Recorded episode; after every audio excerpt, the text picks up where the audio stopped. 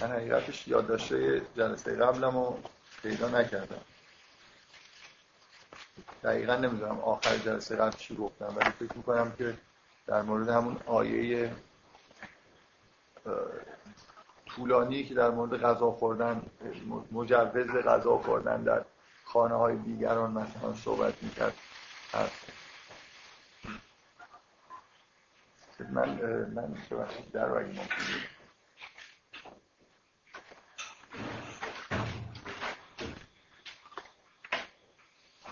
من یه مقدار می‌خوام یادآوری بکنم در مورد اینکه جلسه قبل چی گفتیم در مورد اون آیه که حالا با یه دلایلی از جمله ابتدای خود اون آیه که اشاره می‌کنه به افرادی که ناتوانی هایی دارن به اضافه اینکه از مقایسه کردن اون سه تا بخشی که از احکام که پشت سر هم اومدن با اون سه تا بخشی که قبلا ذکر شدن به نظر من که خیلی واضحه که این آیه در واقع تاکیدش روی همون نکته به اصطلاح اختلالاییه که مسائل اقتصادی ممکنه توی خانواده ایجاد بکنه. اگه یادتون باشه حالا بذار من خیلی سریع یادآوری بکنم که در اون مجموعه احکامی که توی ابتدای سوره میاد اول مسئله وارد نشدن توی خونه هاست بعد مسئله حجاب بعد مسئله این که مثلا فقر و پدیده بردگی ممکنه در واقع مشکل برای نکاح ایجاد بکنه و در واقع توصیه هایی برای اینکه این مشکل رو در واقع حل بکنه. در واقع نکته سوم اینه که چجوری متوجه این نکته باشیم که مسائل اقتصادی و اجتماعی که مربوط به مثلا سلسله مراتب آدما توی سیستم اقتصادی میشه که نمونه خیلی واضحش مثلا بردگیه می‌تونه در واقع اختلالی ایجاد بکنه توی اون چیزی که توی این سوره در واقع در مورد تشکیل خانواده و حفاظت خانواده داره گفته میشه. بعد بعد از اینکه یه قطعه میانی میاد حالا اون آیات نور هست و مسئله تخلفی که اطرافیان به افرادی از مؤمنین دارن کم کم در, در موردشون به وجود میاد دوباره یه مجموعه از سه تا در واقع حکم میاد. که باز قطعه اولش ادامه قطعه اول اون قسمته که این دفعه داره توی دفعه اول اینی که وارد خونه ها نشی دفعه دوم اینی که یه اتاقی توی هر خونه ای هست که مردم نمی‌تونن واردش بشن. یه جوری در واقع ادامه همون حکمه و دومیش ادامه حکم حجابه که در واقع میگه که زنایی که دیگه مسئله نکاح براشون منتفی شده می‌تونن یه مقدار در واقع نکاح مسئله حجاب رو رعایت نکنن. به طور بدیهی سومی ادامه اون چیزی که اونجا هست. یعنی به نوعی مربوط میشه به مسئله باز همون دخالت مسائل اقتصادی توی مسائل خانوادگی و جلوگیری کردن از اینکه این این تم این تم این که چیزای بیر... اون اجتماعی که بیرون خانواده تشکیل میشه که نکته عمدهش در واقع مسائل اقتصادی و معاش و ایناست می‌تونه حریم خانواده رو بشکنه. این مدام توی این سوره در واقع این تم هست. و اینجا هم در واقع در اوج این چیزه این استقلال دادن به خانواده در مورد مسائل اقتصادی که با تاکید خیلی زیاد داره میگه که چون اقتصاد و معیشت اساسا معطوف به امرار معاش و به دست آوردن مثلا روزی بوده و باید باشه اینکه الان نیست این نکته مثبتی نیست. این نکته یه خورده در واقع منفی دوران مدرنه که امرار معاش از این حالت در اومده به اقتصاد از این حالت در اومده. ولی چون در واقع معطوف به کسب روزیه و بنابراین منجر به این میشه فعالیت های اقتصادی بیرون خانواده باید منجر به این بشه که بیان بشینن تو خونه برای سر یه سفره غذا بخورن. این آیه به شدت با تاکید خیلی خیلی خیلی زیاد در واقع در مورد این صحبت می‌کنه که خانواده ها باید از این نظر مستقل باشه. انگار یه شک و تردیدی وجود داره که حتی میشه تو خونه دیگران غذا خورد. انگار هر کسی غذایی که در آورده رو خودش باید بخوره. مگر حالا داره استثناء می‌کنه که اگه آدمای ناتوانی دارن مثلا نمی‌تونن کسب روزی بکنن. یا نزدیکان شما یا دوستانی که یه جوری به شما مجوز میدن می‌تونن برن تو خونه های هم دیگه غذا بخورن. ولی اساس رو در واقع با تاکید خیلی زیاد بر این می‌ذاره که هر خانواده انگار یه واحد اقتصادی مستقله خودشون امرار معاش می‌کنن غذای خودشون رو خودشون می‌خورن و اینکه انگار ببینید شما به یه نکته توجه بکنید که زندگی بشر اینجوری شروع نشده. یعنی اینطوری که حالا در مسائل تاریخی می نویسن و بدیهی هم هست که اینطوری بوده یه مقدار انگار در ابتدای تاریخ ما یه دورانی داریم که حالا بعضیا اینو تحت عنوان مثلا کمون اولیه ازش یاد می‌کنن. دوره ای که انگار بشر یه زندگی جمعی داره. خانواده ها واحدای مستقلی نیستن. مثلا اتفاقی که مثلا فرض کنید این راست باشه که یه دوران حالا من همیشه نسبت به مسائل تاریخی با شک و تردید زیاد برخورد می‌کنم. از نظر شما شاید بدیهی باشه ولی من همیشه یه جوری مسائل تاریخی سی سال چهل سال قبل و بهشون شک دارم چه برسه دیگه. حالا حرفایی که در مورد ده هزار سال قبل می‌زنم. این فرض کنید یه دورانی واقعا وجود داشته که بشر با شکار زندگی می‌کرده تو غار مثلا زندگی می‌کرده. این واضحه که توی اون شرایط به این مثلا غذا خوردن یه عمل دست جمعیه مثل اینکه قبیله ای همراه هم دیگه می‌رفتن شکار مثل زندگی سرخپوستا که دیگه لاقل ما اطلاع نسبتا موثقی داریم دیگه. حالا اونا هم البته خانواده توشون معنی داشت و چادرهای جدا داشتن. حالا فرض کنید که در حدی تو تاریخ برگردیم عقب زندگی ابتدایی که همه با هم میرن شکار بعدم همه میان با هم دیگه سر سفره میشینن غذا می‌خورن. یه مقدار بشر پیشرفت کرده که به یه جایی رسیده که میشه حرف از این زد که حکم کرد به اینکه بیاید مستقل زندگی بکنید. بیاید هر کی بیت خودش رو داشته باشه غذای خودش رو تهیه بکنه. خونه همدیگه نرید مثلا غذا بخورید. توی حالتهای اقتصادی که فقر زیادی وجود داره یا امرار معاش خیلی سخته واقعا این حکم انگار جایی نداره. من می‌خوام در واقع به این اشاره بکنم که همون طوری که اون قطعه سوم از احکام اولیه که مربوط به مسئله به اصطلاح اینکه به دیگران کمک مالی بکنید که ازدواج بکنن و اینکه یه آیه‌ای هست که شاید شدیدترین آیه‌ای که مخالفت با بردهداری توش هست که یه جوری حکم می‌کنه که اگر کسی اومد مکاتبه کرد شما در واقع مکاتبه رو بپذیرید و آزادش بکنید. همونطوری که اونجا شما می‌بینید که انگار یه جوری انگار به نظر میاد وارد یه مرحله شدیم که می‌تونه بردهداری کم کم ملغا بشه. بنابراین داره حرف از این می‌زنه که شما مکاتبه رو بپذیرید و کم کم انگار این برده ها به طور قانونی آزاد بشن. اینجا هم انگار به یه دوره رسیدیم که می‌تونه این حکم نازل بشه. مثل, مثل گذشتن از یه دوران اقتصادی خانواده حالا می‌تونه استقلال داشته باشه. و از این نظر اینکه در واقع در ادامه اون احکام میاد و من تاکید کردم و مجددا می‌خوام تاکید بکنم که به یه معنای این آیه نقطه اوج این سوره است. اگه شما این محتوای تشکیل خانواده حفاظت از خانواده این چیزی که بیشترین تاکید رو در واقع میشه گفت محتوای مرکزی این سوره رو تشکیل در نظر بگیرید به یه معنای این حکم با این میزان تاکید فوق العاده ای که روی این واژه بیوت مثلا توش هست هی تکرار رو تکرار می‌کنه از نظر عاطفی من نمی‌خوام بگم از نظر معنا خب مدام این معنا تو این سوره اومده. مثل اینکه اینجا در واقع به اوج رسیده سوره. و دفعه قبل من روی این تاکید کردم که هیچ عجیب نیست که نقطه اوج اینجا قرار بگیره. اصلا جای نقطه اوج یه خورده مونده به پایان ماجراست دیگه. کلا همیشه همینطوری هست. بنابراین حالا من احساسم اینه که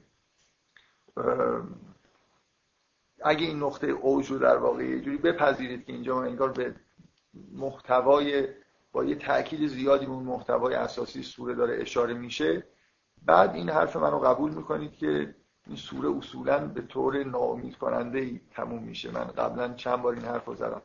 پایان خوشی برای این سوره نیومده. همونطوری که آغاز خوشی نداره پایانش هم پایان خوشی نیست. برای خاطر اینکه بعد از اینکه این حرفا زده میشه بعد شما اون آیه رو می‌بینید که در واقع یه جوری حکم به اطاعت از پیغمبر می‌کنن و می‌بینید که جماعت انگار اونقدر مطیع نیستن. پیغمبر اینا رو دعوت می‌کنه و دارن یه جوری از جلسه به طور به عنوان این مخالفت خارج میشن. این تأکید میشه فلیحذر الذین یخالفون عن امری که از توی جماعت مؤمنینی که اطراف پیغمبر هست کار داره به یه جایی می‌رسه که با مخالفت خارج میشه.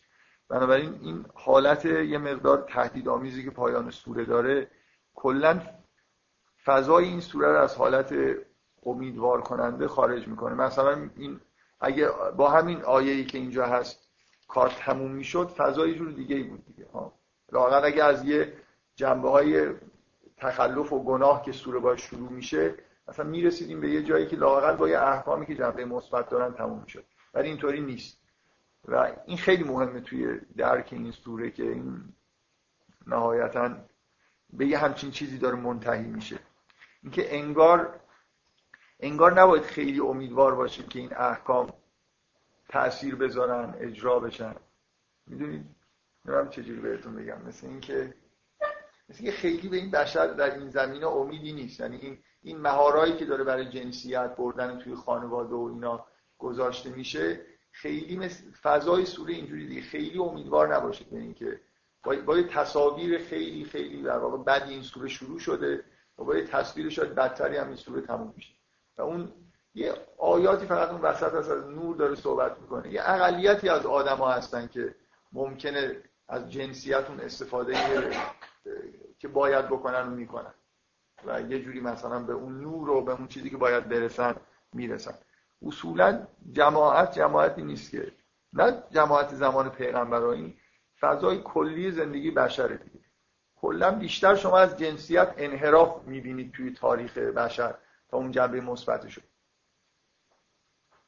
و من قبلا گفتم اینم دوباره میگم که این جزء در واقع محتوای اساسی سوره است. سوره می‌تونست خیلی امیدوار کننده مثلا فرض کنید با نور شروع بشه با نور تموم بشه. واقعیت اینجوری نیست. جنسیت بیشتر در واقع عامل انگار انحرافه تا یه چیزی که مردم رو هدایت بکنه.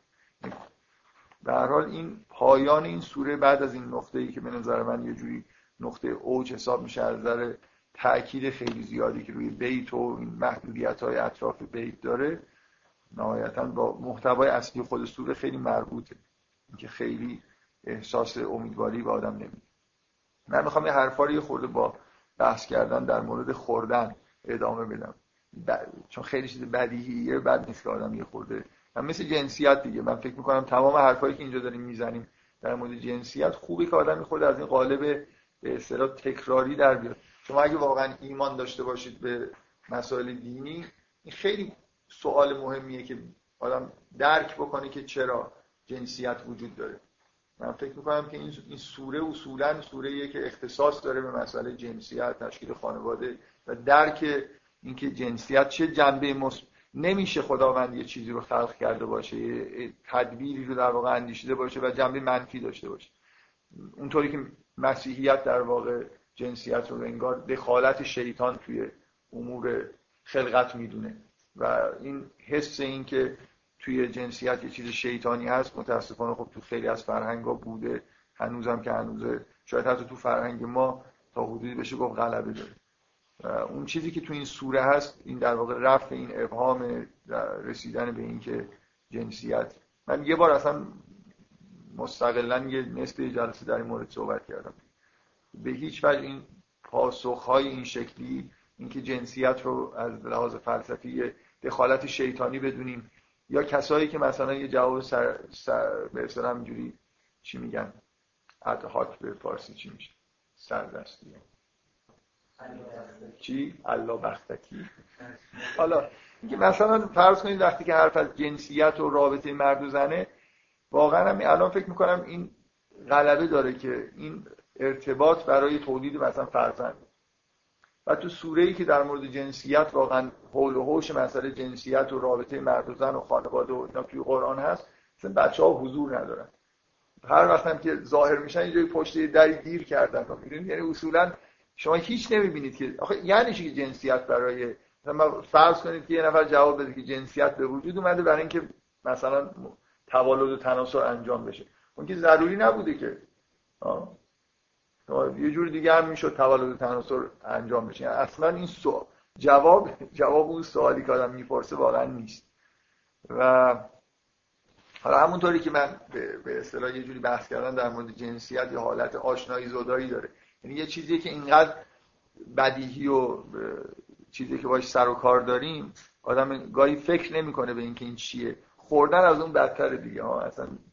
همین که این آیه جزء از اولی که بحث می‌کردم در مورد این سوره گفتم که شاید آدم یه جای یه آیه رو بخواد انتخاب کنه تو این سوره که این احساس به آدم که اصلا ناب مفهوم تره اینجاست دیگه. داره حرف از این می‌زنه که خونه کی می‌تونید برید غذا بخورید خونه کی نمی‌تونید غذا بخورید. اونم با این مقدار با این حجم و طول و یه خوردن از نظر ما اصلا یه چیز خیلی بدیهی شده. انگار فراموش کردیم که یه موقعی این خوردن مهمترین نکته شبان روز بوده مثلا. از صبح پا می‌شدن یه کارهایی می‌کردن. معطوف بوده به اینکه مثلا یه دور هم جمع بشن حالا خانواده یا عده بزرگتری با هم دیگه غذا بخورن. و این خیلی خیلی نکته مهمیه. این محو شدن اهمیت خوردن توی تاریخ بشر. که از کی اتفاق افتاده؟ در واقع ببینید ماجرا اینه دیگه. هی شما در طول تاریخ این روند رو می‌بینید که هی بشر از نظر اقتصادی به یه و تکنولوژیک به پیشرفتایی نایل میشه و کم کم به اینجا می‌رسیم که زندگی خیلی خیلی راحت میشه. و در آوردن مثلا فرض کنید ابتقاء رزق که قبلا ممکن بود در یه زمانهایی از تاریخ تمام وقت بشر رو در شبان روز بگیره که یه لغمه غذا پیدا بکنه من نمی‌دونم این حرف رو تو این جلسات زدم. یه, سری حرفا هست من معمولا تو این یاد داشتم هست. بعد نمیگم. آخر وقت می‌رسه می‌ذارم برای بعد. البته کلا گاهی یادم میره که خلاص اون حرفا رو یه بار زدم یا در مورد این فیلم های فلاهرتی هیچ تذکری دادم توی یه آدمی هست به اسم فلاهرتی که توی دهه سی چهل خیلی وقت قبل مستند می ساخته فکر می‌کنم که از مستنداش اخیرا تلویزیون پخش کرد. من خیلی خیلی توصیه می‌کنم به همه که دو تا از فیلم های فلاهرتی رو ببینن. در خاطر اینکه یه چیزی تو اون فیلم ها هست که دیگه کلا به نظر میاد نابود شده.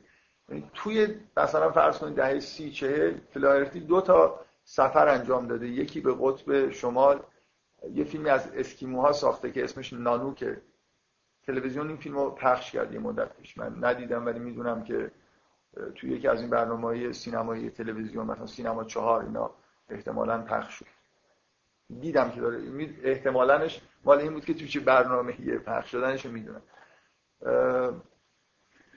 یه،, یه فیلمی داره اونم فوق العاده جالبه. مخصوصا با توجه به حرفایی که در مورد این سوره داریم می‌زنیم.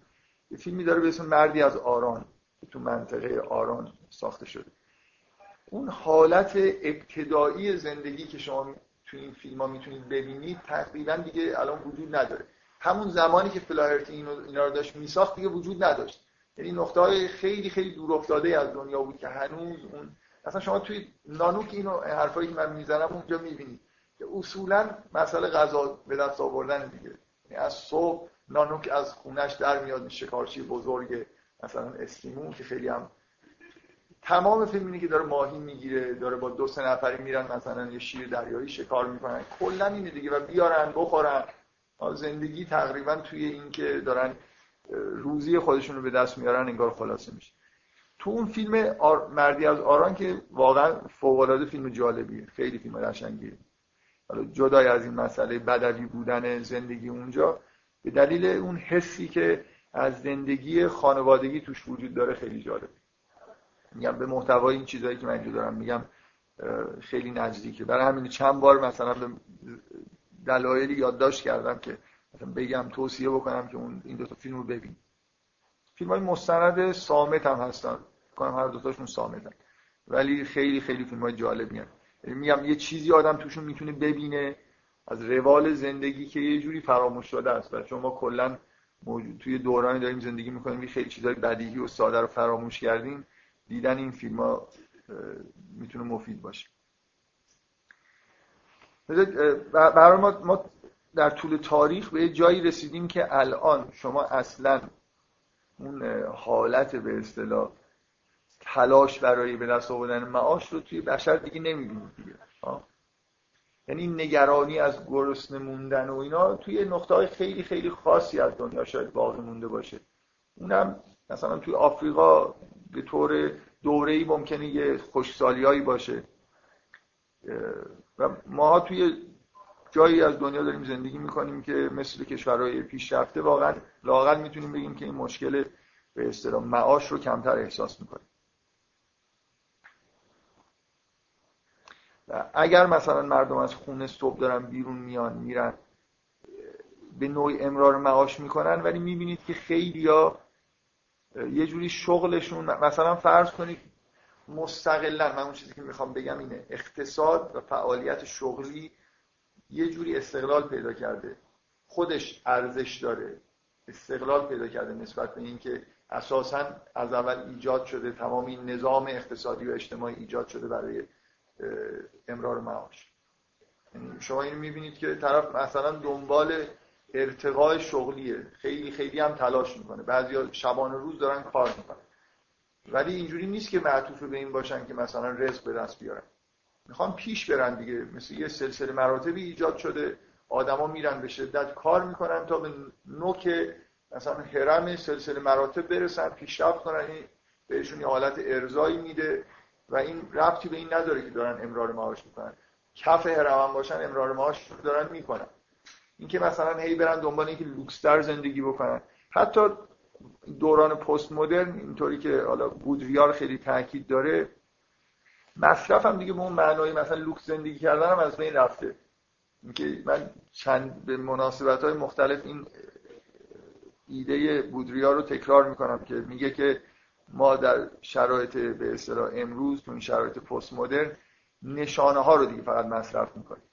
یعنی مثلا اگر شما یه ماشین آخرین سیستم می‌خرید جانشین ماشین قبلی می‌کنید حتی ممکن اون ماشین قبلی به این معنای براتون راحتتر و مناسبتر بوده.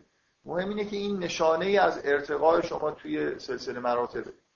که مثلا اگر الان این پراید دارید بعد برید مثلا یه ماشین خود بزرگتر گرون قیمتتر بخرید و همینجور اینو هی عوض بکنید دارید پیش میرید دیگه. در به طور نشانه ای توسط این نمادهایی دارید پیش میرید. این از اون گرونتر ممکنه اصلا مناسب ماشین توی پارکینگ شما خوب جا نمیشه به دردسر هم میافتید خرجش هم زیاده ولی خب این کارو می‌کنه چون یه جوری احساسه. یا مثلا توی تهران که کاملا سلسله مراتب خونه ها مشخصه. هی از محله های پایین به محله های بالاتر و بالاتر رفتن تا اینکه مثلا به قله چیز اصلا اینجوری نیست که معنیش این باشه شما دارید دنبال رفاه حتی میرید.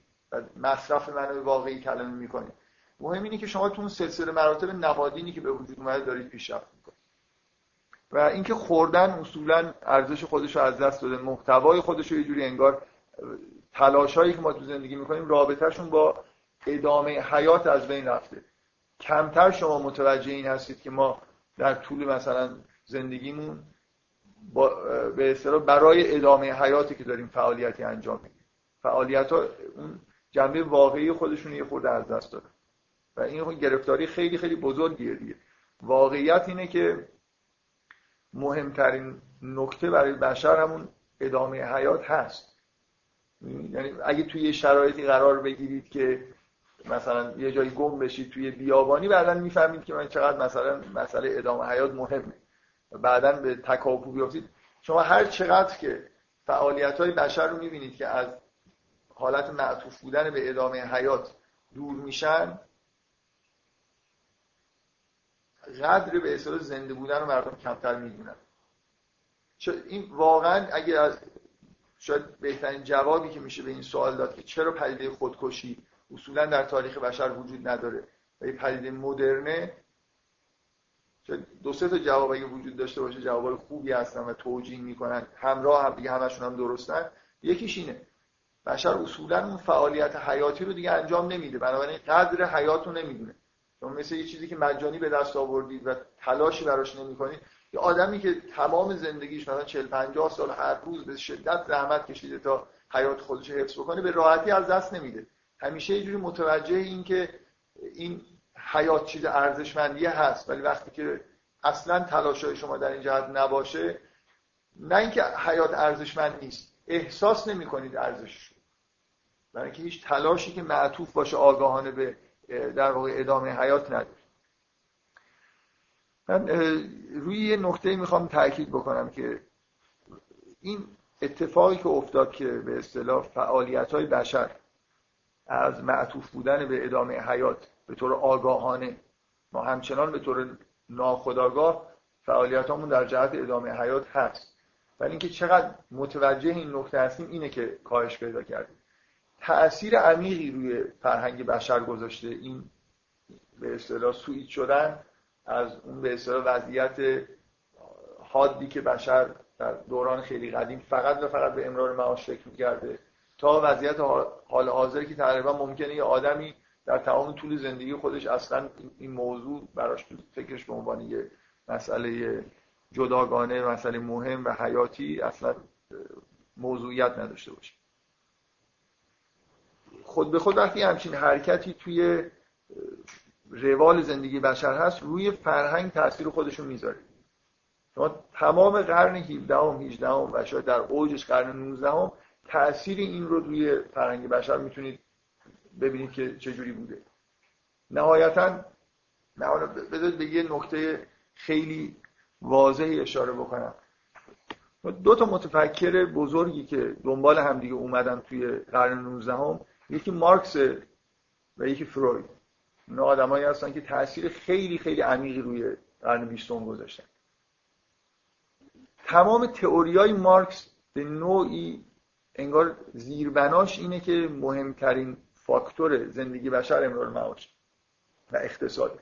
مثلا حرف اساسی مارکس اینه که اقتصاد زیربنای همه فرهنگ و تفکرات بشر.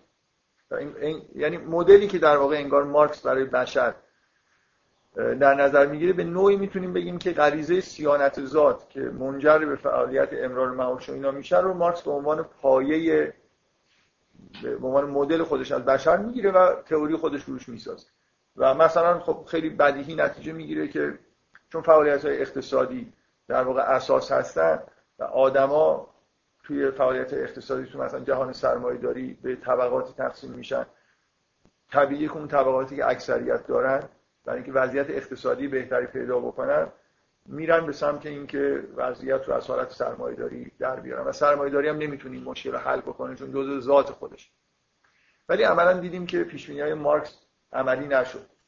و این الان یه بحث خیلی خیلی متداولی توی فضای روشنفکری دنیاست که چون مارکسیسم یه تاثیر خیلی عمده روی به اصطلاح فضای روشنفکری گذاشته خب خیلی یا بعد از مخصوصا فروپاشی شوروی که دیگه فاتحه مارکسیسم به نظر میاد یه جوری خونده شد از لحاظ عملی اونایی که هنوز یه جوری به ایده های مارکس وفادار هستن در مورد این بحث می‌کنن که چی شد که اون اتفاقی که باید میافتاد نیفتاد. آیا در آینده به شکل دیگه اتفاق میفته یا باید کلا دیگه فراموش بکنیم؟ یعنی اتفاقایی افتاده که دیگه نمیشه امیدوار بود به اینکه یه مقاله خوبی از سالا توی یه کتابی تحت عنوان بحران کمونیسم چاپ شده که یکی از این روشنفکرای فرانسوی یه حرف خیلی ساده ای می‌زنه در مورد اینکه دیگه انگار کمونیسم و مارکسیسم به بحران خیلی جدی. که اصلا دیگه طبقه کارگر وجود نداره. کی می‌خواد انقلاب بکنه؟ شما الان دون مثلا برید تو فرانسه نگاه کنید مثلا طبقه کارگر دیگه کجاست؟ همه دارن کار خدماتی انجام میدن. اصولا مردم به زودی همشون کاربرای مستقلی ممکنه تو اینترنت بشن. اصلا نظام اقتصادی دنیا دیگه اون نظام سرمایه داری به معنای قرن 19 امی نیست که حالا یه طبقه اکثریتی بخوان برده یه طبقه اقلیتی. حالا این این حرف به راحتی قابل چیز نیست. یعنی خیلی ها به نوعی همچنان وفادارن. حالا ممکنه شکل طبقه کارگر به وضوح تغییر کرده ولی معتقد نظر محتوا همچنان میشه امیدوار بود که اون اکثریت در مقابل طبقه اقلیت وایستن و الی آخر. من نکته ای که می‌خوام روش تاکید بکنم اینه که شاید عمده ترین مسئله که پیش اومد که مارکسیسم در واقع به نوعی پیش های مارکس درست از آب در نیومد اینه که این شاید این روند رو مارکس خیلی جدی نمی‌دید که اصلا امرار معاش داره اهمیت خودش رو توی ذهن بشر از دست میده.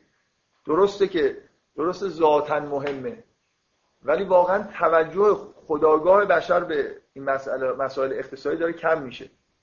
و اومدن فروید بعد از مارکس به نظر من این نشانه خیلی خوبی از این تحوله. اینکه فروید رسما غریزه جنسی رو غریزه اصلی می‌گیره. این کاملا به نظر من یه ایده انحرافیه. واقعا اینجوری نیست. یعنی اگه یه انسان رو همینجوری به طور طبیعی بهش نگاه بکنید همچنان سیانت ذاته که مهمترین عامل تکاپوی بشره. ولی یه جوری انگار محو شده دیگه. فروید انگار داره زمانه خودش رو انسان دوران مثلا آخر قرن 19 رو سعی می‌کنه مدل بکنه و دیگه به نظر میاد که سیانت ذات عامل اصلی تکاپو نیست. یه غریزه دیگه ایه که عامل اصلی تکاپو شده. اونم غریزه جنسیه. من این به این نکته دارم اشاره می‌کنم. برای خاطر اینکه فکر می‌کنم که فروید در دوران خودش انگار خوب داره مدل می‌کنه دیگه. در یه حدی مشاهداتش نشون یه چیزی رو داره بهش نشون میده. و شما قرن 20 هم نگاه بکنید از دور نگاه کنید به نظر میاد غریزه جنسی مهمتر از غریزه سیانت ذاتی الان هم آدمای مرفه رو نگاه کنید آدمای مرفه در تمام طول تاریخ اینجوری بودن دیگه. اصلا بیشتر دنبال عیش و اشتهای عجیب و غریبی بودن برای خاطر اینکه دیگه اون خوردنشون به اصطلاح به راه بود بنابراین می‌رفتن دنبال یه لذت‌های دیگه. اینکه مارکسیسم چرا به نتیجه نمی‌رسه؟ برای خاطر اینکه واقعا دوران دیگه دورانی نیست که مردم خیلی تکاپوی دغدغه امرار معاش داشته باشن. دورانیه که اون چیزی که مارکس مارکس روبنا می‌دونست مسائل فرهنگی عامل عمده تری شدن از اون که قبلا بودن. یعنی شاید مدل مارکس برای آدمای قدیمی تر درست آدم فکر کنه که درسته اینکه آدما بیشتر در واقع مسائل اقتصادی که اینا رو به تحرک در میاره. ولی واقعیت اینجوری نبود. یعنی من خودم احساس من اینه ظهور فروید و فرویدیسم خودش مثل یه پاد یه چیز مخالفتیه با تئوری های مارکس نهایتا هم اینا تو قرن بیستم انگار بیشتر این مدل فرویدی که بیشتر کار می‌کنه تا مدل مارکس. من اینو بهش اشاره کردم برای خاطر اینکه خیلی فکر می‌کنم که خوب آدم این تضاد خیلی خیلی بنیادی مارکس رو با فروید ببینه برای خاطر اینکه یه عده‌ای هستن که انگار هر دوتا رو با هم دوست دارن. واقعا الان توی فضای روشنفکری اروپا آدمایی هستن که سعی می‌کنن تعهد خودشون رو به هر دوتا یه جوری حفظ بکنن. من احساس می‌کنم خیلی به طور ذاتی این دوتا یعنی یه جای خیلی عمیقی با هم دیگه مخالفن. مطمئنا مارکس اون آدم مارکسیست هایی که فروید رو دشمن می‌دونن معتقدن که یه جوری نظریه انحرافیه درست دارن فکر می‌کنن.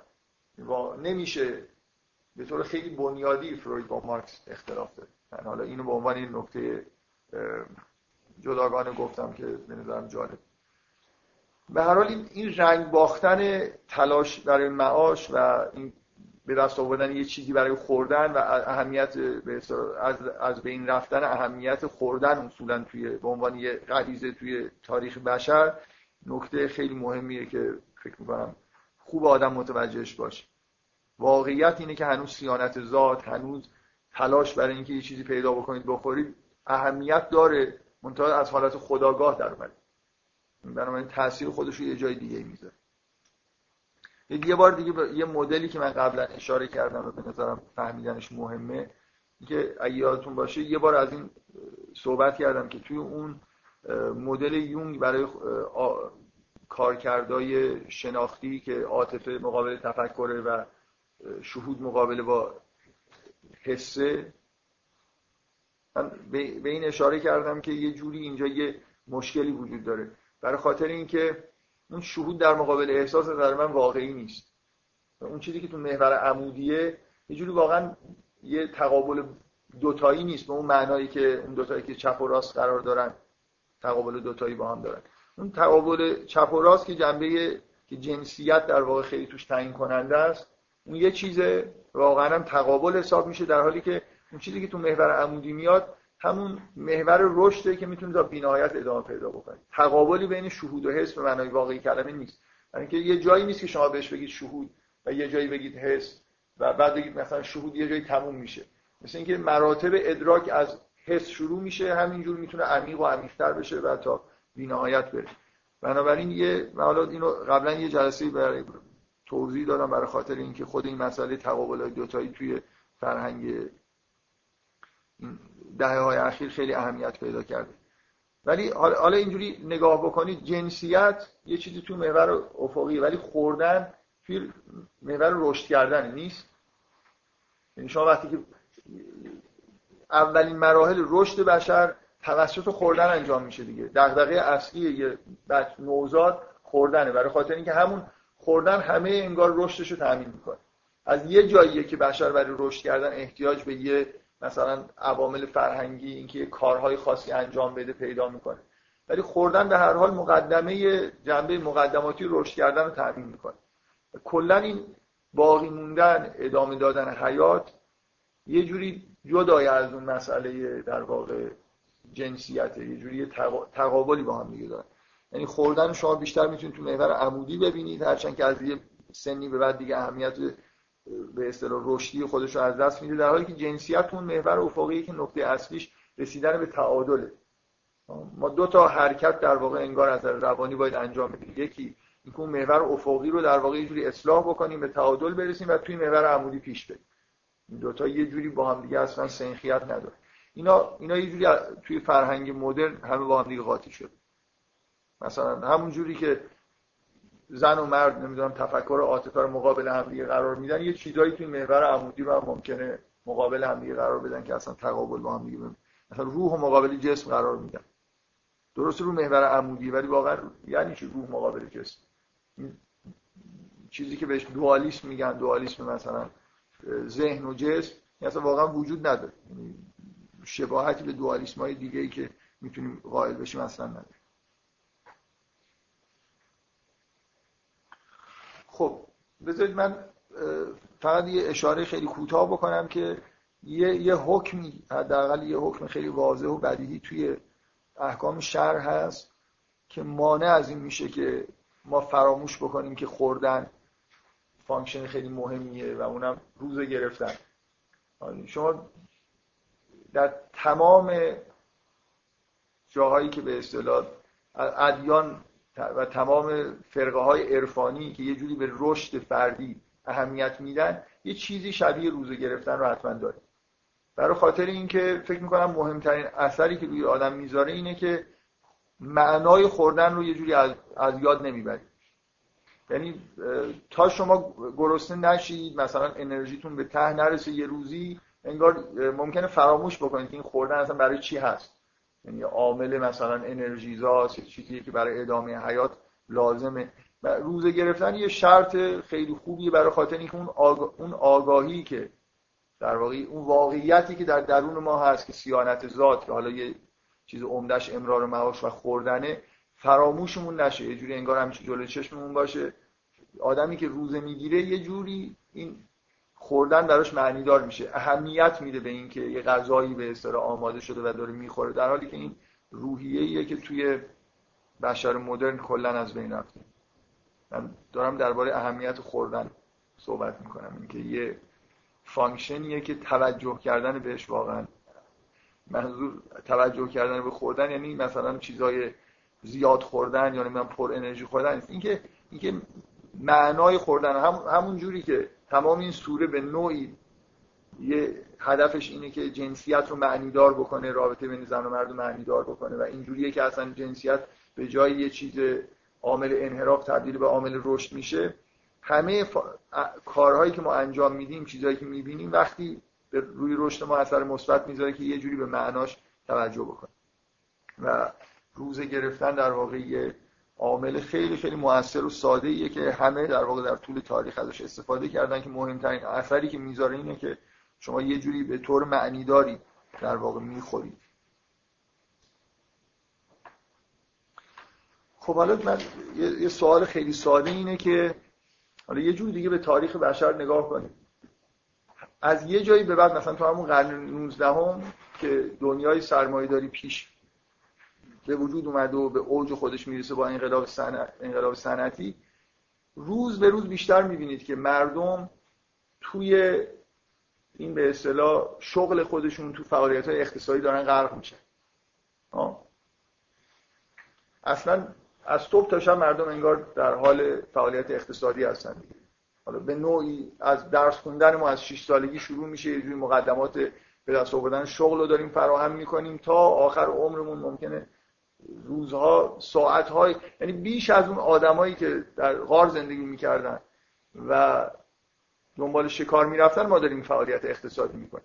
یه جوری من می‌خوام بگم این نکته انگار برعکس اون چیزیه که یعنی فعالیت اقتصادی هی مدام داره جای بیشتری از زمان بیشتری از بشر می‌گیره.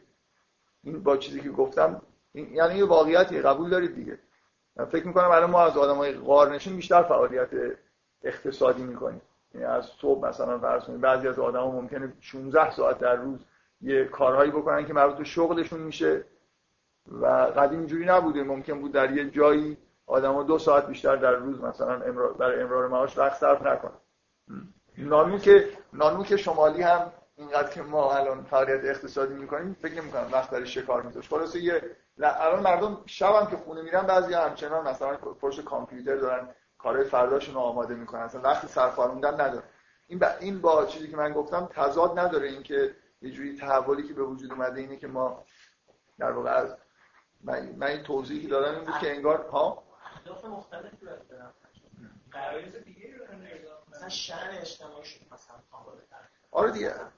دقیقا نکته اینه دیگه. نکته مشکلی این دوتا با هم تضاد نداره. اتفاقا دقیقا همدیگه رو دارن تایید می‌کنن. این دوتا نکته واضح. اینکه اقتصاد خودش مستقل شده دیگه. یعنی مشکلی نیست که ما فعالیت چون یادمون رفته که برای چی فعالیت اقتصادی می‌کردیم. حالا ممکنه روزی 16 سال. مثلا برای رفاه هم دیگه کار نمی‌کنیم اصلا. یعنی یه حالت ابلهانه ای پیدا کرده دیگه. از صبح تا شب کاری می‌کنیم. خودمون رو به زحمت میندازیم که قبلا برای این بود که مثلا ادامه حیات بدیم یا رفاه به دست بریم. ولی الان کار رو انگار برای خود کار می‌کنیم برای خود فعالیت اقتصادی. انگار یه جوری یادمون رفته که اصلا اصل موضوع چی بود. برای یه چیزی اینجا فراموش شده دیگه. یعنی ما فعالیت اقتصادی می‌کنیم. خیلی خیلی زیاد هم این کار رو انجام میدیم ولی نه برای اون اهدافی که از اول قرار بود فعالیت اقتصادی بکنیم. خود این سیستم اجتماعی و اقتصادی مستقلا در دوران مدرن بعد از مخصوصا بعد از انقلاب صنعتی موضوعیت پیدا کرده. یعنی ما کار می‌کنیم برای اینکه مثلا بیشتر کار بکنیم که بازم بیشتر مثلا به ارتقا پیدا کنیم که مثلا کارهای بیشتر و مهمتری انجام بدیم و همینطور آخرش هم میمیریم و یا در تمام طول عمرمون هم انگار چک نکردیم که کلا این سیستم مثلا برای چی به وجود اومده بود. واقعا این سیستم اقتصادی و اجتماعی اینا برای چی به وجود اومده اصلا چیکار دارید می‌کنید؟ همیشه ببینید دوران مدرن ویژگیش اینه دیگه. کلی کار انجام میشه تکنولوژی ها به وجود میاد پیشرفت می‌کنیم. ولی این پیشرفت به سمت چیه معلوم نیست.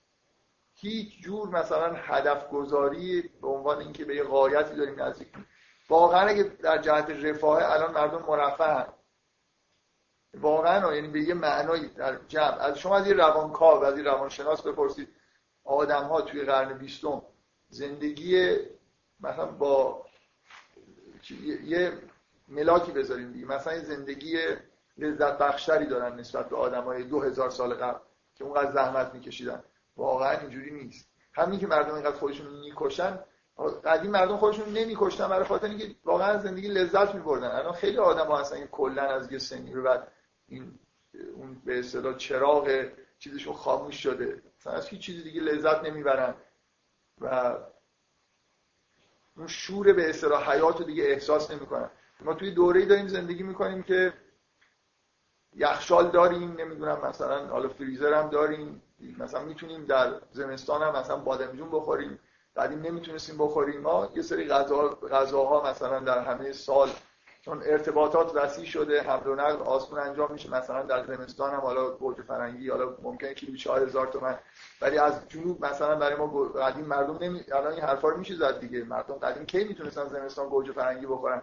ولی من ولی واقعا مردم دارن لذت می‌برن از زندگی خودشون. یعنی اگه رف... رفاه خالصه تعریفی داره دیگه. رفاه اگه تعریف بکنیم مثلا تعداد کالاهایی که مردم دارن و ازش استفاده می‌کنن آره ما خیلی پیشرفت کردیم نظر رفاهی. ولی اگه از یه چیز روانی یعنی از یه آدم از هر روانشناسی می‌خواد بپرسید یه ملاکای درونی بذاره که زندگی مثلا مرفه و لذت بردن از زندگی رو با یه پارامترهای تعریف بکنید. بعد برید اندازه‌گیری بکنید ببینید مردم مثلا تو قرن 20 بیشتر از زندگی لذت بردن یا مثلا تو قرن 16 قطعا هرچی تو زمان انگار عقب تر بری نمی‌خوام بگم هرچی. ولی حالا شاید از پیکی گذشته و مدام در واقع زندگی از کیفیت خودش داره از دست میده. یخچال داریم تلویزیون داریم همه چیز داریم ولی واقعیت اینه که اون استفاده بله بفهم دلیلش آخه چی ارزیابی می‌کنیم ممکنه مثلا فرض کنید من مثلا قشنگ چیز دیگه به نظر من می‌تونست مثلا یه جوری این سیستم اقتصادی رو خوب تنظیم کرد. که واقعا به همین اهداف منجر بشه. یعنی اینکه خیلی چیز به نظر من تولید شدن این چیزا یعنی مثلا اینکه واقعا داشته باشیم مثلا زمستون بخوریم مثلا مهم خودش. اینکه تکنولوژی وجود بیاد یخچال وجود بیاد لوازم چیز رفاه وجود بیاد این اتفاقا کار سختیه تا اینکه شما بیاید مثلا فرهنگ و یه تغییر کوچولی توش ایجاد بکنید که این سیستم سیستم اقتصادی منجر به بشه که مردم رفاه بیشتر داشته باشن. میگم؟ مثلا فرض کنید اگه یه, یه مدل عدالت اجتماعی شما مثلا بندازید تو جهان مثلا خب این مدل اداره اجتماعی می‌تونه خیلی راحت همین ابزار همین ابزار مثلا رفاهی موجود خیلی خوب سطح رفاه مردم عمومی بیاره بالا.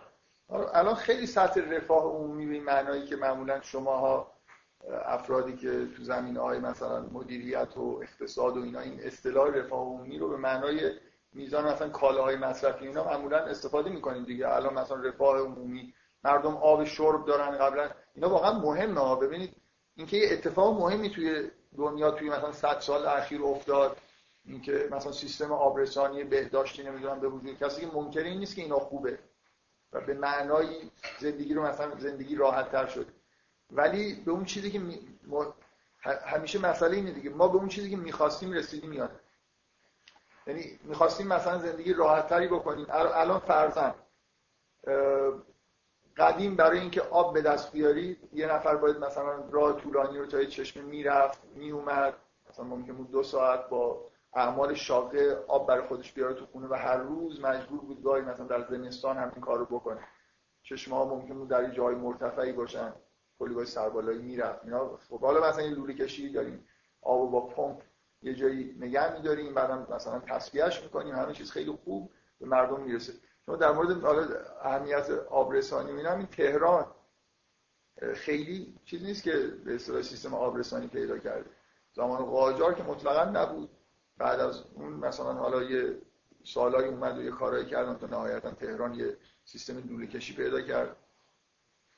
و یه بار توی اون آدمی که طراح اصلی این بود هنوز زنده است شاید خیلی مسن بود باش مصاحبه می‌کنن الان نمی‌دونم. امروز که من دارم صحبت می‌کنم زنده است یا نه.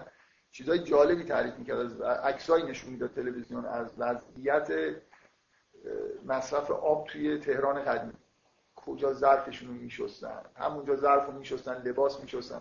یه خود پایین ترشی که داشت از همون آب آشام آشامیدنی خودش می‌برد. چقدر مریض می‌شدن. اینا واقعا این که ما یه دورانی رو طی کردیم به یه دوره رسیدیم که به نوعی در واقع یه رفاهی دست پیدا کردیم یه کارهای ساده شده. این که قابل تکنولوژی کارهایی رو برای ما ساده کرد. در ضمن اینا اینم در نظر بگیرید که وقتی جمعیت کم بود یه شهرهای بزرگی مثل تهران نبودم این مشکلات وجود نداشت.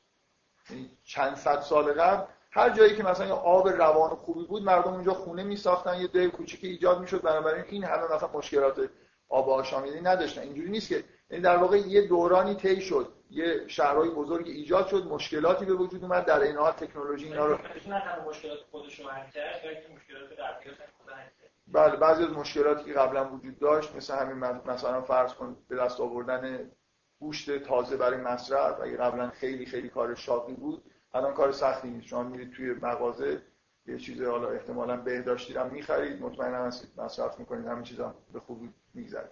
شما حرفتون اینه که خب اینا یه جنبه مثبته و می‌تونست اینا وجود داشته باشه بدون اینکه این مشکلات رو یعنی ما اصولا باید می‌رفتیم به این سمت که ابزار مثلا رفاه درست بکنیم تکنولوژی یه جوری درست بکنیم خب؟ و در کنارش هم آدمو باید یه فرهنگ استفاده از این تکنولوژی طوری میساختن که واقعا به این منجر بشه که زندگی راحت تر بشه آدم مثلا بیشتر فکر کنن. به من قشنگ نسبت به تکنولوژی به معنای حالا رفاه ایجاد کردن قشنگ حس خوبی دارن. برای اینکه خب خوبه دیگه. آدما قشنگ راحت تر زندگی بکنن برای اینکه بیشتر وقت داشته باشن به کار دیگه برسن بیشتر فکر کنن بیشتر نمی‌تونن عبادت کنن یا هر کاری آفرین. اصلا به نظر میاد که این یه چیز انگار الهیه که انسان اصلا خلق نشده که همش دنبال حیوانات مثلا بدو اینا رو شکار بکنه. و خوبه که ما به جایی رسیدیم که الان یه آدم می‌تونه امرار معاشش رو در زمان کوتاهتری انجام بده فرهنگش هم داشته باشه که خب مثلا یه جوری با روزه گرفتن اینو برای خودش حل بکنه که خب مثلا فرض کن امرار معاش چیز مهمیه. حالا مثلا من یه جایی دارم زندگی می‌کنم که یه نعمت هایی دارم که امرار معاش برای من راحتتر شده و بقیه وقتش رو به فرهنگ به فعالیت های فرهنگی بگذارن چون اصولا اصلا بشر اون امتیازشون جنبه فرهنگیشه دیگه. بنابراین به نظر میاد که جنبه کاملا هر کاری که میشه به ماشین انجام بده خب به ماشین انجام آفرین. کاری که ماشین نمی‌تونه انجام بده رو شما میشه آره اون میشه مثلا اختصاصی انسان و اینجوری به نظر میاد به دنیای ایدئال و بهتری داریم نزدیک میشیم. مشکل کجاست؟ تو یه جوری بذار من حرفت اینه دیگه که اگر فعالیت های فرهنگی انجام می‌شد ما می‌تونستیم همه این چیزها رو داشته باشیم و اون جنبه منفیشو نداشته باشه بنابراین تکنولوژی نیست که پیشرفت تکنولوژی مسئله نیست. مسئله یه چیز فرهنگیه. ما نتونستیم پا به پای اینکه تکنولوژی داره پیش میره فرهنگش رو ایجاد بکنیم. ها؟ هول شدن مثلا هول شدن رفتن زیاد مثلا الان هم همه هولن. اینقدر کار می‌کنن همه هول شدن مثلا. در واقع یه جوری می‌خوام ببینیم ریشه مشکل کجاست دیگه. خب. من واقعا ببخشید این خیلی معدود پیش میاد که یه کسی یه حرفی رو بزنه دور از مطالبی باشه که من می‌خوام بگم و من ادامهش بدم. ولی این موضوع اینقدر مهم هست به نظر من. فهمیدن این که اینجا ما چجوری شد که خل شدیم چه مشکلی وجود داره. واقعا مسئله به همین من می‌خوام یه مسئله این راحتی نیست دیگه. اینکه مثلا می‌شد همین همه چیز مثلا همینطوری این روال پیش بره الان توی همچین دنیایی زندگی بکنیم و فرهنگش هم داشته باشیم مشکلش هم نداشته باشیم. یه چیزای خیلی عمیقی وجود داره که آره حالا بفهم. که ما تو مثلا بشر قدیم یه سری گزینه‌هایی برای انتخاب داشتیم. الان یه سری گزینه‌هایی داریم که اون گزینه‌های قبلی هم در پیش یعنی یه سری حتی انتخاب همون بیشتر من می‌تونم فریزر از برق بکشم. یعنی می‌تونم مثلا قبلا اصلا فریزری وجود نداشت. الان می‌تونم از فریزر استفاده بکنم می‌تونم نکنم. کما اینکه همین الان در همین دنیای معاصر افرادی هستن که از تکنولوژی مطلقا استفاده نمی‌کنن. می‌دونید دیگه. حالا مثلا توی آمریکا که یه گروهی هستن توی منطقه خاصی زندگی می‌کنن. بله؟ از ایشون گروه های انحرافی هستن که اعتقاد به استفاده به دلایل دینی یه جوری استفاده از تکنولوژی مدرن رو حرام می‌دونن. معتقدن که دنیا رو باید در همون شرایط بدون تکنولوژی حفظ کرد که آمیش ها نمی‌دونم. اگه کسی فیلم شاهد رو دیده کسی از اینجا فیلم شاهد رو دیده باشه یه فیلم فیلم خیلی معروفیه.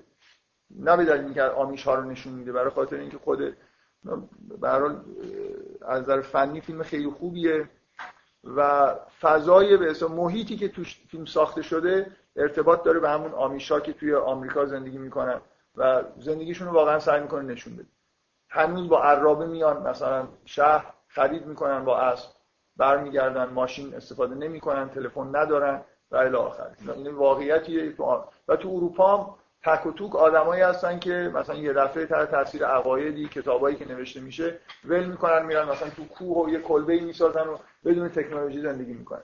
شما نظرتون اینه که ما الان در یه دنیایی داریم زندگی می‌کنیم که خب انتخابامون زیاد شده کم که نشده. میشه هم مثل سابق زندگی کرد می‌تونیم هم مثل سابق. ولی فرض که بشر یه که به این دلیلی که در این حالت فرایند لذتش بیشتر از حالت قبل میشه. نه میشه یعنی حالا یه سری از افعالی کم میشه ولی برایند خب مثبته این در نتیجه دوباره همون همون رفتار حد اکثر کردن لذت داره دنبال می‌کنن خب؟ و این کار خوبیه. اینی که جمع به دلیل تجربه که این راه انتخاب کرده خب. این گزینه انتخاب پس لذتشون داره ماکسیموم میشه. آره. این رو الان من, بذار من, خلاصه بگم که شما منظورتون اینه که مثل اینه که ما قبلا یه مسئله بهینه سازی رو بشر حل می‌کرد که یه سری به اصطلاح محدودیت های بیشتری داشت. حالا همون مسئله بهینه سازی رو داره با های کمتر انجام میده. پس قطعا این بهینه سازی جوابش اپتیموم تر از اونیه که قبلا به دست می اومد خیلی خیلی پد گفتی داشتن خیلی جالبه. خب. نه دیگه در مورد آمیشا من من می‌خوام متمرکز بشیم. شما یه خود دیگه بحث ایشون این بحث منحرف کرد. من به دلایلی گفتم که این انحراف خوبه. من دوست دارم در موردش صحبت بکنم. شما دیگه اینجوری اصلا خیلی پرتش کردید از این سوال ایشون سوال خیلی خوبی مطرح می‌کنه که اون آقای ایشون هم در واقع یه جوری به همین مربوط به همین داره صحبت می‌کنه حالا به یه نحوی. اینکه واقعا مش... مشکل کجاست؟ مشکل به همین من می‌خوام سوال اینه. مشکل به همین سادگیه. می‌شد همین تو همین دنیا زندگی کنیم مثلا فرض کنید اگر روشن فکرها در قرن 16 و 17 وقتی این تحولات داشت به تدریج به وجود میومد متوجه یه نکاتی می‌شدن.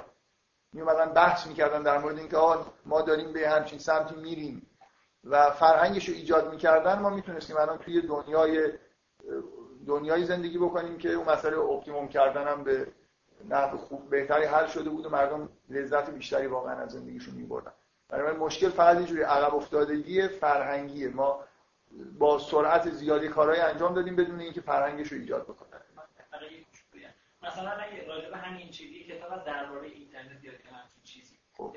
نویسنده چیز نوشته یکی از روشنفکرای مثلا قرن 18 هم نوشته درباره اینترنت. آره.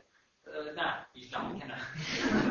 قرن 20 مثلا سال 1900 می‌خواستم یه خیلی غریبی که خب. مثلا سال 1900 فکر کنم 30 نوشته خب. خب و, و اون البته این نویسنده استناد داده به مقالاتی که در این سال نوشته خودش مثلا کتاب سال فکر کنم همون اوایل خب.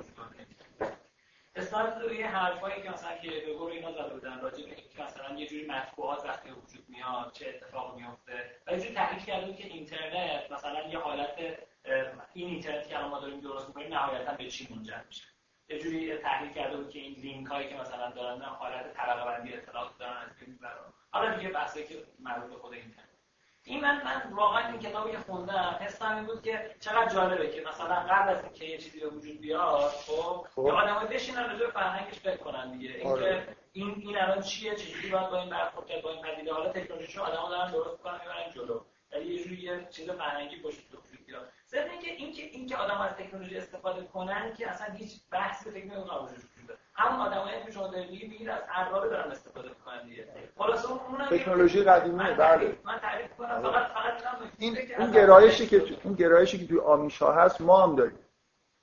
توی خیلی از ادیان هست. ببینید الان واقعیت اینه ممکنه کسی اینو به زبان نیاره. ولی بعضی از افرادی که خیلی اونجور به اصطلاح خشک مقدس هستن و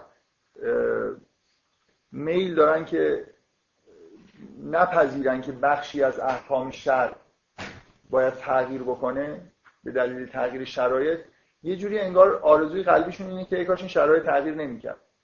یعنی اگر ما دنیا رو در زمان مثلا پیغمبر از نظر وضعیت اقتصادیشون فیکس می‌کردیم دیگه مسئله جدیدی پیش نمی اومد الان مسئله اینترنت داریم نمی‌دونم بانک ها رباخاری هست نیست. اصلا یه دنیای دیگه داریم توی دنیای دیگه داریم زندگی می‌کنیم و به شدت اینکه شرع رو یه جوری منطبق بکنیم چیز خودش رو از دست داده دیگه. شر اینا احساسشون اینه که وقتی شر از فیلتر فکر من انسان ها میگذره هی اجتهادی و اجتهادی تر میشه قداست خودش رو داره از دست میده. دیگه من مثلا مطمئن نیستم دارم به حرف خدا و پیغمبر عمل می‌کنم در مورد اینترنت مثلا. همه شک افرادم که حرفای مختلف می‌زنن. بنابراین ای کاش دنیا همونجور میمون که ما می‌تونستیم در واقع همون شهر رو با خیال راحت همون کارا رو بکنیم و مطمئن باشیم که داریم به احکام خدا عمل می‌کنیم. آمیشا اینجوری ان تقریبا. یه همچین روحیه ای دارن.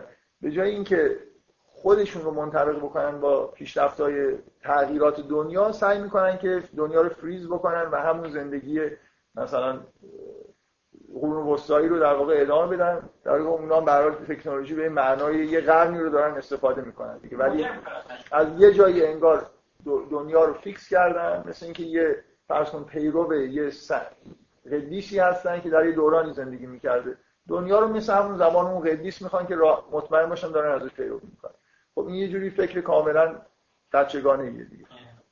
فکر انحرافی. من, من می‌خوام از یه،, یه ساعت اول من بدید. من واقعا یه کرانی بذارم که خیلی هم دور نشید ولی من به دلیلی فکر می‌کنم که این بحث خیلی مهمه. و جواب اون کسایی رو می‌خوام بدم که به من ایراد می‌گیرن که بعضی حرفا خیلی تکرار می‌کنم. من می‌خوام بگم که اصلا توی اون صحبت هایی که در مورد کاپیتالیسم کردم یک دو همش در مورد همین حرف زدم. یه،, یه جوری سعی بکنم که یا همین تو همین جلسات. که حتی مسئله رو می‌خوام بگم تقریبا این صورت مسئله رو مطرح کردم که مثلا به نظر میاد این خیلی فکر غالبیه که دنیا داره پیشرفت می‌کنه. من یادم آخری جلسه کاپیتالیسم یک با تاکید زیاد اینو گفتم که اگه بتونید این چیزی که الان بهش میگن اسطوره پیشرفت رو از ذهن خودتون بیرون بکنید این پست مدرنایی که از اسطوره های دوران مدرن رو اسطوره پیشرفت می‌دونن اینکه ما تو دنیای پیشرفته داریم زندگی می‌کنیم. سخت اینا رو از ذهن یعنی هر چقدر در موردش حرف بزنیم باز می‌بینید بقایاش تو ذهن آدم مونده. و همین تفکر که آقا تکنولوژی چیز خوبیه اصلا هیچ مشکلی نداره. مثلا ما چیکار داریم؟ بگیم تکنولوژی فقط یه مشکل جزئی وجود داره. ما خوب از این تکنولوژی استفاده نمی‌کنیم. من هی سعی کردم واقعا. بگم متوجه میشید که خیلی حرف تکراری مثلا تو همین جلسات اخیر روی این بحث کردم که یه سری اتفاقای بعدی که داره میفته یه جوری مربوط به رشد جمعیته. جامعه های خیلی بزرگی. ببین بذار اینجوری فرض کن هیچ جوری بشر نمی‌تونه از زندگی خودش لذت ببره معنای واقعی کلمه مگر اینکه خانواده یه جایگاه محکم داشته باشه. بیرون از محیط خانواده یعنی بدون اینکه عشق وجود داشته باشه بدون اینکه رابطه های عاطفی خیلی خیلی عمیقی وجود داشته باشه بشر از غذا خوردن و اینا نمی‌تونه خیلی لذت ببره. شما حد اکثر دوره نوجوانی که دارید رشد می‌کنید با غذا خوردنی که واقعا غذا می‌تونه لذت بده. بعد دیگه سر خودتون دارید کلا می‌ذارید. هی مثلا مثل این فرانسویا پیچیدش بکنید مثلا نمی‌دونم غذاهای عجیب غریب درست کنید نمی‌دونم شراب رو یه جور خاصی سرو بکنید ظرفا رو عوض بکنید دیگه غذا خوردن تامین نمی‌کنه اشباع نمی‌کنه شما رو. اونطوری که یه نوزاد واقعا نوزاد رو شیر خوردن ارضا می‌کنه. تمام زندگیش انگار در حالت چیز میره خلصه میره دیگه وقتی که می‌خوره و سیر میشه. انگار همه نیازهای زندگیش برآورده شد اون چیزی که آدم رو می‌تونه به حالت خلصه ببره لاقل توی در حد همین به اصطلاح روی کره زمین نگاه کنید رو رابطه با خدا و اینا رو فعلا موقتا بذاریم کنار. حداقل روابط عاطفی خیلی خیلی عمیق روابط انسانی دوست داشتن ایناست که آدم رو یه جوری می‌تونه به حالت خلصه ببره. و اینکه وقتی که شما مثلا جمعیت رشد می‌کنه توی یه محیط های پر جمعیت دارید زندگی می‌کنید اجبارا احتیاج به عامل های کنترل کننده بیشتری پیدا میشه. نظم دهنده بیشتری پیدا میشه. اینکه اینکه سیستم اجتماعی اقتصادی که بیرون خونه ها وجود داره رشد می‌کنه قدرتمند میشه. قانون بیشتری لازم داره. نه من دارم روالایی رو میگم که نمی‌شد ما وارد چیز بشیم وارد یه دورانی بشیم. حالا من در مورد تکنولوژی هم میگم. یه یه پارامترایی وجود داره که زندگی بشر یه جوری انگار داره به قهقرا می‌بره. یکیش این که ما مثلا فرض همین الان در مورد آب گفتم. ما نیازی به لوله کشی آب نداشتیم تا وقتی که جمعیت ها محدود بود. توی قریه هایی داشتیم زندگی می‌کردیم. بعضی از تکنولوژی ها به این دلیل ما بهش نیاز پیدا کردیم و هی رشد پیدا کرده و رشد پیدا کرده. برای خاطر اینکه ما توی توی ارتباطات خیلی وسیعتری داریم زندگی می‌کنیم. هممون مجبوریم این کارو بکنیم. ما نمی‌تونیم الان مثلا بشر رو در واقع توی یه کره زمین خیلی پراکنده بکنیم. اینکه شهرهای بسیار بزرگی به وجود اومده یه جوری از نظر تاریخی انگار ضروری بوده. و این خود به خود جامعه وقتی خود محیط بیرون قدرتمند میشه نیروی انتظامی پلیس ارتش به وجود میاد نمی‌دونم همشون مسلحن. بنابراین یه آدم یه خانواده استقلال خودش رو کلا از دست میده تحت این نظام داره زندگی می‌کنه. هی یه چیزی از بیرون انگار داره برای خانواده میشه. بنابراین یه یه بخشی در واقع اینکه خانواده یه جوری اهمیت خودش داره هی مدام از دست میده دچار فروپاشی میشه این, یه چیزیه که در واقع خیلی احتیاج به پیش بینی داشت باید یه جور جلوی بعضی از ایجاد بعضی از نظام ها و قوانین رو می‌گرفتیم تا این استقلال حفظ می‌شد تا اینکه مثلا می‌تونستیم زندگی بهتری برای انسان رو فراهم بکنیم ببینید در مورد تکنولوژی بخواد فکر بکنید کل ماجرا اینکه هول شدیم یه چیز اتفاقی بود که هول شدیم یا نه شما دو تا نکته خیلی مهم رو فراموش نکنید. یکی این که این دنیای مدرنی که ما وارد شدیم نتیجه به وجود اومدن و شیوع همون روحیه کاپیتالیستی بود. و اون کمک کرد به اینکه تکنولوژی به طور خیلی خیلی سریع ببینید رشد تکنولوژی برمیگرده به اینکه ما دانش های خاصی رو رفتیم دنبالش. از دوره رنسانس به این بر ما خیلی از شاخه های دانش رو که جنبه انسانی داشت رو کنار گذاشتیم به دلایل اقتصادی. یعنی ببینید این روحیه به وجود اومد که ما رفتیم اقتصاد رو برای اقتصاد. یعنی هی مثلا پول روی پول بذاریم. این روحیه در بشر به وجود اومد کم کم اینجوری فراگیر شد آدمایی در واقع اونایی که آدمای اصلی بودن تعیین کننده بودن اینجوری اینو پیش بردن. دانش ما رفت به سمت اون نوع دانشی که تبدیل به پول میشه و هی روز به روز این نظامای اجتماعی در واقع بیشتر حول این گشت که انگار به جایی که لذت رو ماکسیموم بکنیم capital رو ماکسیموم بکنیم. تمام مسئله بهینه‌سازی که الان حل میشه در جهت اضافه کردن capital و capital اضافه کردن ربطی به رفاه بشر نداره. افراد نیستن که مسائل بهینه سازی رو دارن حل می‌کنن. جامعه بشری و جامعه بشری به یه منظور خاصی الان همه همه optimum کردن رو انجام میده. اونم اینه که گردش پول انگار یه جوری ماکسیموم بشه. واقعیت اینه که همه نظامای بیرونی نظامایی که قدرت دستشونه اینجوری دارن عمل می‌کنن. یعنی دو همه دولت ها دارن در جهت افزایش درآمد سرانه ملی در جهت تجارت مازاد تجاری پیدا کردن. شما دولتی می‌شناسید در دنیا که اینجوری کار نکنه. اصلا دولت وظیفش اینه به تعریف. فرق نمی‌کنه دولت کمونیستی باشه یا چینی هم همین کارو دارن می‌کنن. مثلا یه دولت سوسیالیستی دارن. بنابراین اینو فراموش نکنید که ما از یه دوره رفتیم دنبال این که اصلا فردیت رو از بین بردیم.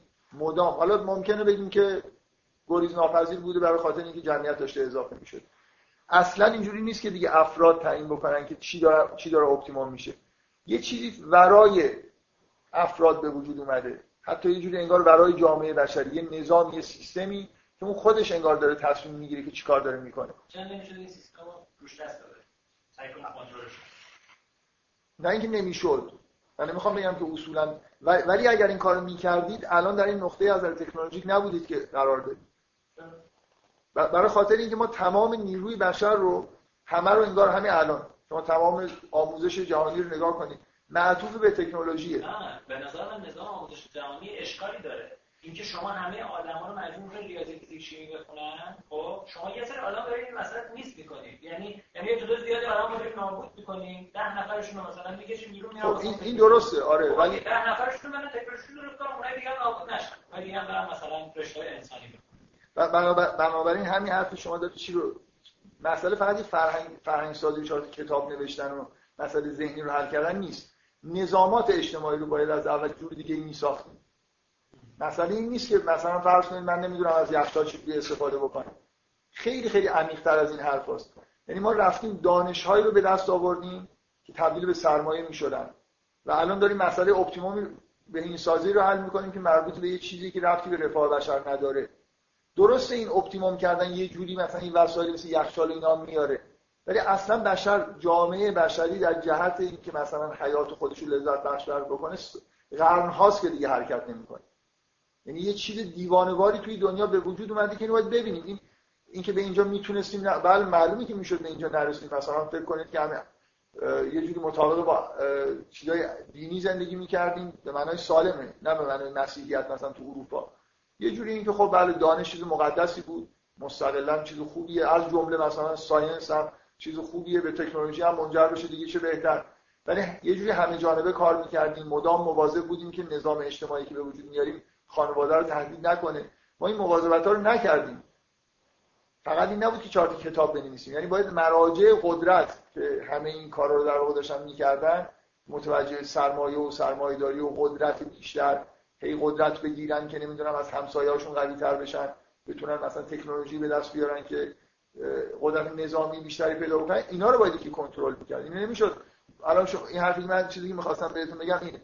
تمام اون چیزی که تو ذهن شما هست انجام شده. یعنی در تمام تاریخ از 500 سال به اینور صدها کتاب نوشته شده که همین هشدارا رو دادن. ولی که گوش میده. مثلا این نیست که فرهنگش وجود نداره. مردم نمیفهمیدن دارن به کجا میرن. الان مثلا فرض در مورد افتضاحی که در مورد روابط زن و مرد داره پیش میاد یون از دهه سی شروع کرده این مدام حرف زدن و کتاب نوشتن و سخنرانی کردن. کی گوش میده؟ مهم اینه که ما در واقع جامعه بشری از اینکه افرادی بتونن در واقع با فرهنگ کنترلش بکنن از این وضعیت خارج شده. ما یه نظام‌های اجتماعی قدرت متمرکز در یه نظام‌هایی داریم که در واقع اینا نظام‌های سرمایه‌داری هستن. همه دولت‌ها به نوعی دولت‌های کاپیتالیستی هستن. دارن به کاپیتال فکر می‌کنن. بنابراین انحراف خیلی خیلی عمیق‌تر از اینه که من فکر بکنم که یه جوری می‌شد.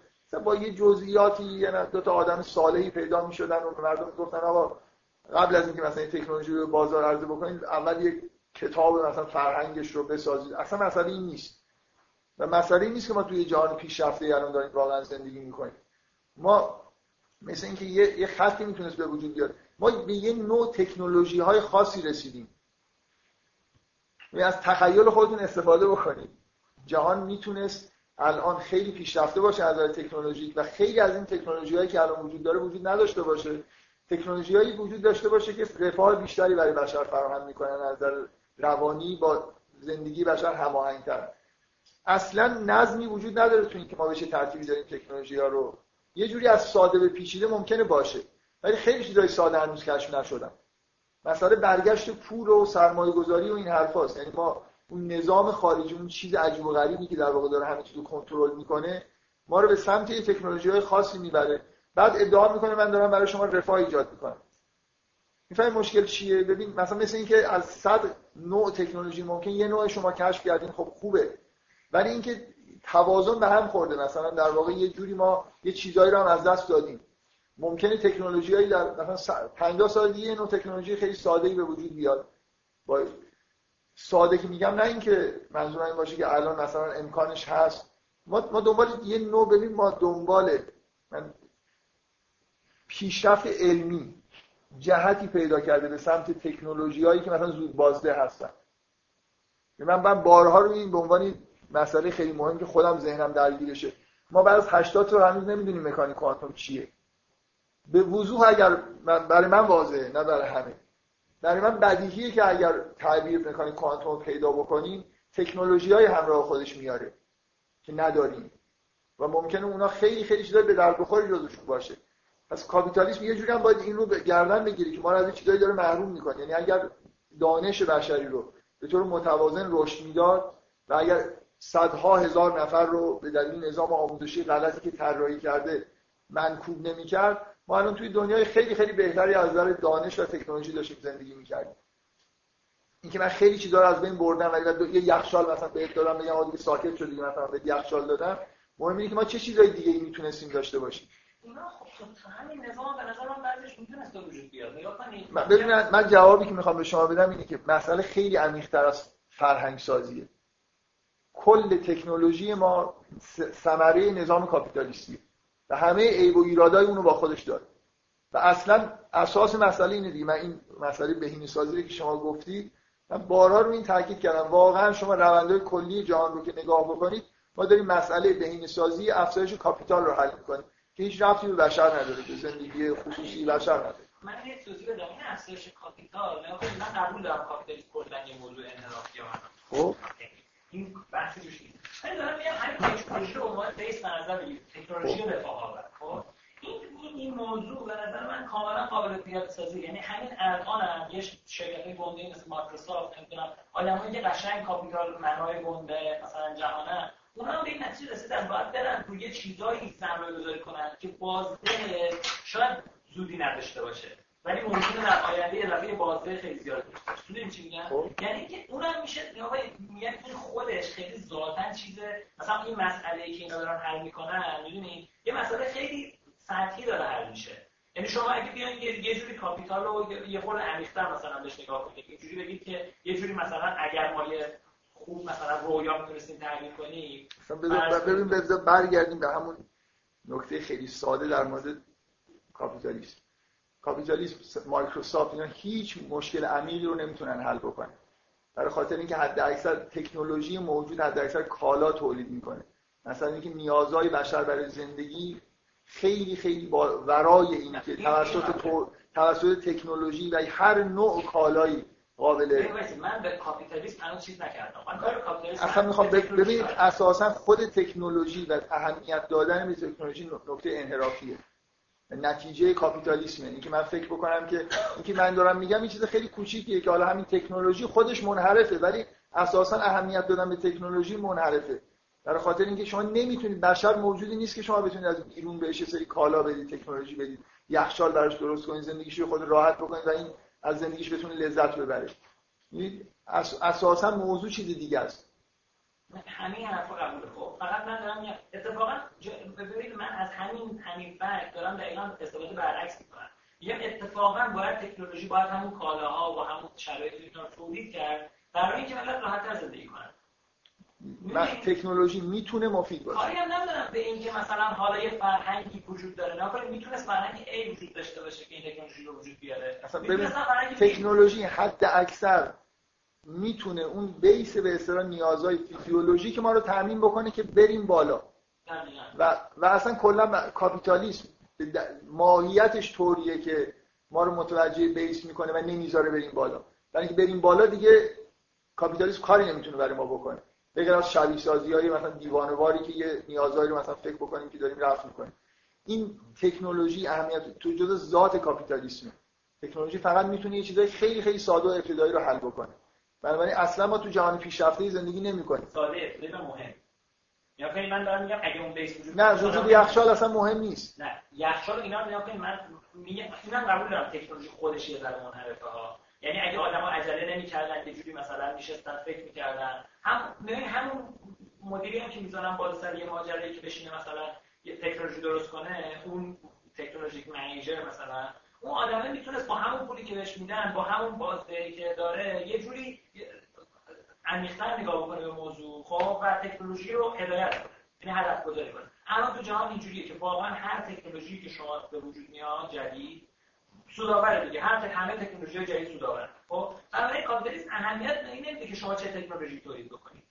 اینکه ذهن دانشمندان به کدوم سمت هدایت بشه این مستقل از از مسئله بیخودی مثل کاپیتالیست ها من قبول دارم که کاپیتالیست خیلی چیز میگم این می‌شده کاری کرد. می‌تونستن دانشمندا اون موقع داشتن تکنولوژی درست می‌کردن انقدر عجولانه برخورد نمی‌کردن. یه جوری تکنولوژی رو یه طوری درست می‌کردن که ما مثلا فرض کنید الان 100 مدل شیرینی داریم. یه جوری مثلا خیلی مثلا چیزای ویتامینای درستابی دارن نمیشن.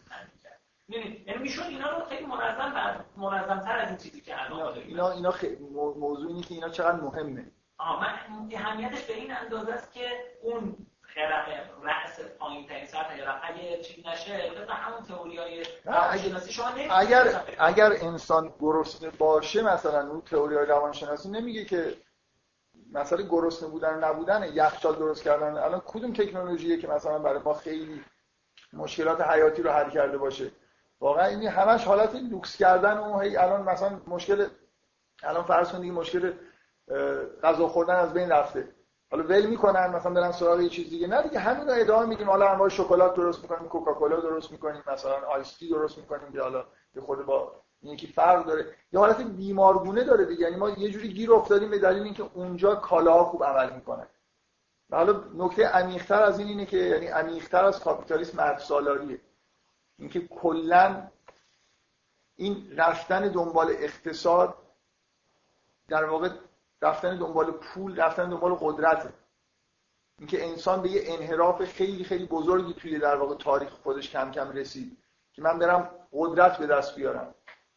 نه برای تصاحب زیبایی نه برای اینکه جایی صرفش بکنم که مثلا یه احساس عشقی دارم. قدرت خودش خوبه. من قدرت رو می‌خوام برای اینکه قدرت خوبه. دوباره قدرت هم هی زیادتر بشه زیادتر بشه پول. خب یه نمادی از قدرت پوله. اینکه کلا بشر تا وقتی که به اون به اصطلاح مشکل جنسیت خودش و به تعادل نرسه نمی‌تونه لذت ببره. یعنی اصلا ما یه بیماری خیلی خیلی عمیقی داریم که منجر به این شده که کاپیتالیسم به وجود اومده. من یه جوری من همیشه میگم که مرد سالاری از کاپیتالیسم هم بدتره. یه جوری منشأ انگار کاپیتالیسمه. اینکه ما به فضای بیرون خانواده در واقع متوجه شدیم. اون جایی که قدرت در واقع حرف اولو می‌زنه. فضای مردانه. فضای بیرون خونه فضای مردانه است دیگه آدما مثلا اگه زورش بیشتره. هنوز هم همینطوره. قدیم هم اینجوری بود. حالا حالا این زور بیشتر یه خورده ما جنبه تکنیکال پیدا کرده. با هوشت هم مثلا می‌تونی یه جوری قدرت به دست بیاری. می‌تونی مثلا یه ترفندایی به کار ببری. آره لازم نیست که مشت کله کسی بزنی ولی یه جوری می‌تونی با یه ترفندایی تو اون هرم قدرت پیش بری اون چیزی که بیرون خونه وجود داره همون هرم قدرته. و این در واقع بی‌توجهی یعنی تو در یک کلام می‌تونی بگی بی‌توجهی به و زن برای مرد مثلا منشأ حیات و لذت واقعا اینجوری. یعنی تا وقتی آنیمای آدمی که آدمی مردی که آنیماش فعال نیست هیچ لذتی از چیزی نمی‌بره. یعنی کاملا خاموش میشه. دیگه از قدرت به دست آوردن واقعا لذت نمی‌بره. یه لذت خیلی خیلی بیمارگونه می‌بره. بنابراین مسئله خیلی خیلی عمیقه. و به محتوای این سوره هم ارتباط داره این مسئله تو نمی‌تونی یه دنیایی داشته باشی که هی بری بیرون فعالیت بکنی. مثلا بگی خب حالا من همه این, همه توجه به فعالیت های بیرونی رو و درست کردن مثلا آموزش و نمی‌دونم تکنولوژی و اینا رو می‌کردن. کافی بود مثلا چند دستور عمل خوب داشتن. تکنولوژی های بهتری کشف می‌کردن. اصلا کل ماجرا زیر سواله. اینکه ما اون اصل ماجرا رو فراموش کردیم اون فعالیت بیرونی اصلا برای چی باید باشه؟ دقت می‌کنی؟ یه جوری نظام اجتماعی اقتصادی بیرون مستقل شده. مردها این کارو کردن. مرد مردایی که دیگه توجهی به اون دنیای زنانه نداشتن. یعنی دنیای زنانه رو تحقیر می‌کنن. هم خودشون به نظر خودشون جالب می‌رسن. دقت می‌کنید من همش می‌خوام یه چیزایی رو به هم دیگه ارتباط بدم که به نظر من خیلی مهم اینا رو بفهمید همجنسگرایی تو دوران مدرن ذاتی اینجوری کار کردن و نظامه. یعنی یه لینک خیلی عمیقی وجود داره بین همجنسگرایی و کاپیتالیسم و مرد سالاری. میگن زنها دیگه موجودات جالبی نیستن که مردم برای خودشون دارن کار می‌کنن. این چیزی که نیچه تشخیص می‌داد نیچه به عنوان پیغمبر پست مدرنا میشناسنش دیگه. خیلی از این حرفایی که الان پست مدرنا دارن ریشش در واقع توی افکار نیچه است یه مهمترین کتابش کتابی اراده معطوف به قدرت. ویژگی دوران مدرن اینه دیگه. اراده خودش از جنس قدرته معطوف به خود قدرته نه به زیبایی. این این مشکل دنیاست. این مشکل از هزاران سال قبل وجود داشته. یه جوری به اوج خودش رسیده.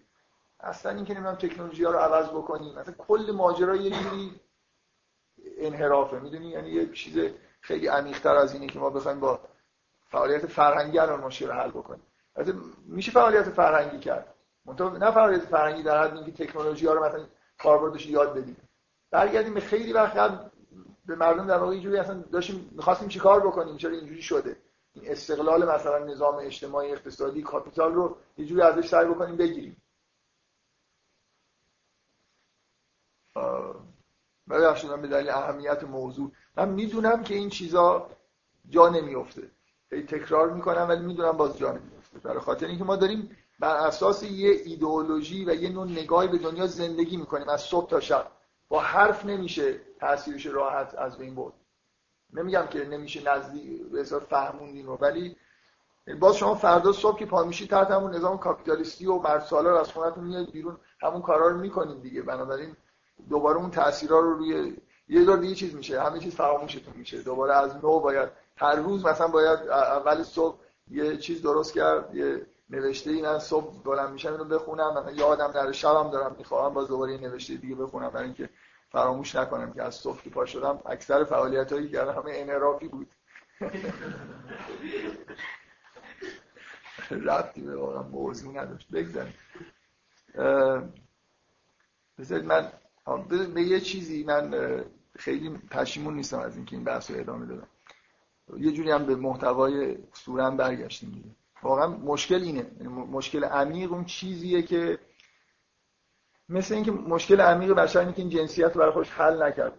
نفهمید اصلا این جنسیت برای چیه کاربردش چیه. مردا نفهمیدن کاربرد زنا چیه. هیچ کاربردهای محدودی رو فقط کشف کردن و متوجه نشدن. واقعا این, این چیزی که من گفتم این واژه آنیما اصلا از با آنیمال چیز همریشه است به معنای حیات. و اینکه برای مرد آنیماش یه جوری منشأ اون شور حیاتیه. محاله یعنی کسی که آنیماش فعال نباشه محاله بتونه از زندگی خوش لذت ببره. من در مورد مردها میگم که این ویژگی وجود داره. شور زندگی توی مردا از بین میره اگه ارادهشون معطوف به قدرت باشه. برای همین به همچین دنیای سرد و دیوانواری می‌رسیم که دیگه هیچ معلوم نیست. من همیشه تاکید می‌کنم روی اینکه زنها و مردها وقتی که زنها وقتی که از زن و مرد الان دارم صحبت می‌کنم به معنای همون اینکه جنسیتشون حل نشده باشه. یعنی درگیر یه رابطه مثلا عاشقانه نشده باشن و به تعادل نرسیده باشن. زنی که به تعادل نرسیده واقعا ناقص العقله هر کاملا درسته. و مردی هم که به تعادل نرسیده کاملا دیوانه است. یعنی یه جوری مجنونه. منتها اونا مال خودشون رو نمی‌بینن و به اینا میگن که شما یه جوری ناقص العقلید و فلان اینا. حالا این دنیایی که ما داریم زندگی می‌کنیم و مردا ساختن دیگه چیزی واضحتر استدلال برای این مردا تو شرایط به اصطلاح مرد بودنشون و متعادل نبودنشون دیوانه هستن مطلقا دیگه دلیلی بهتر از این نمیشه پیدا کرد. اصلا معلوم نیست که این کارا برای چی داره. دیوانه یعنی همین دیگه سری کار بی‌معنی داره انجام میده. از تو پا میشن میخوبن.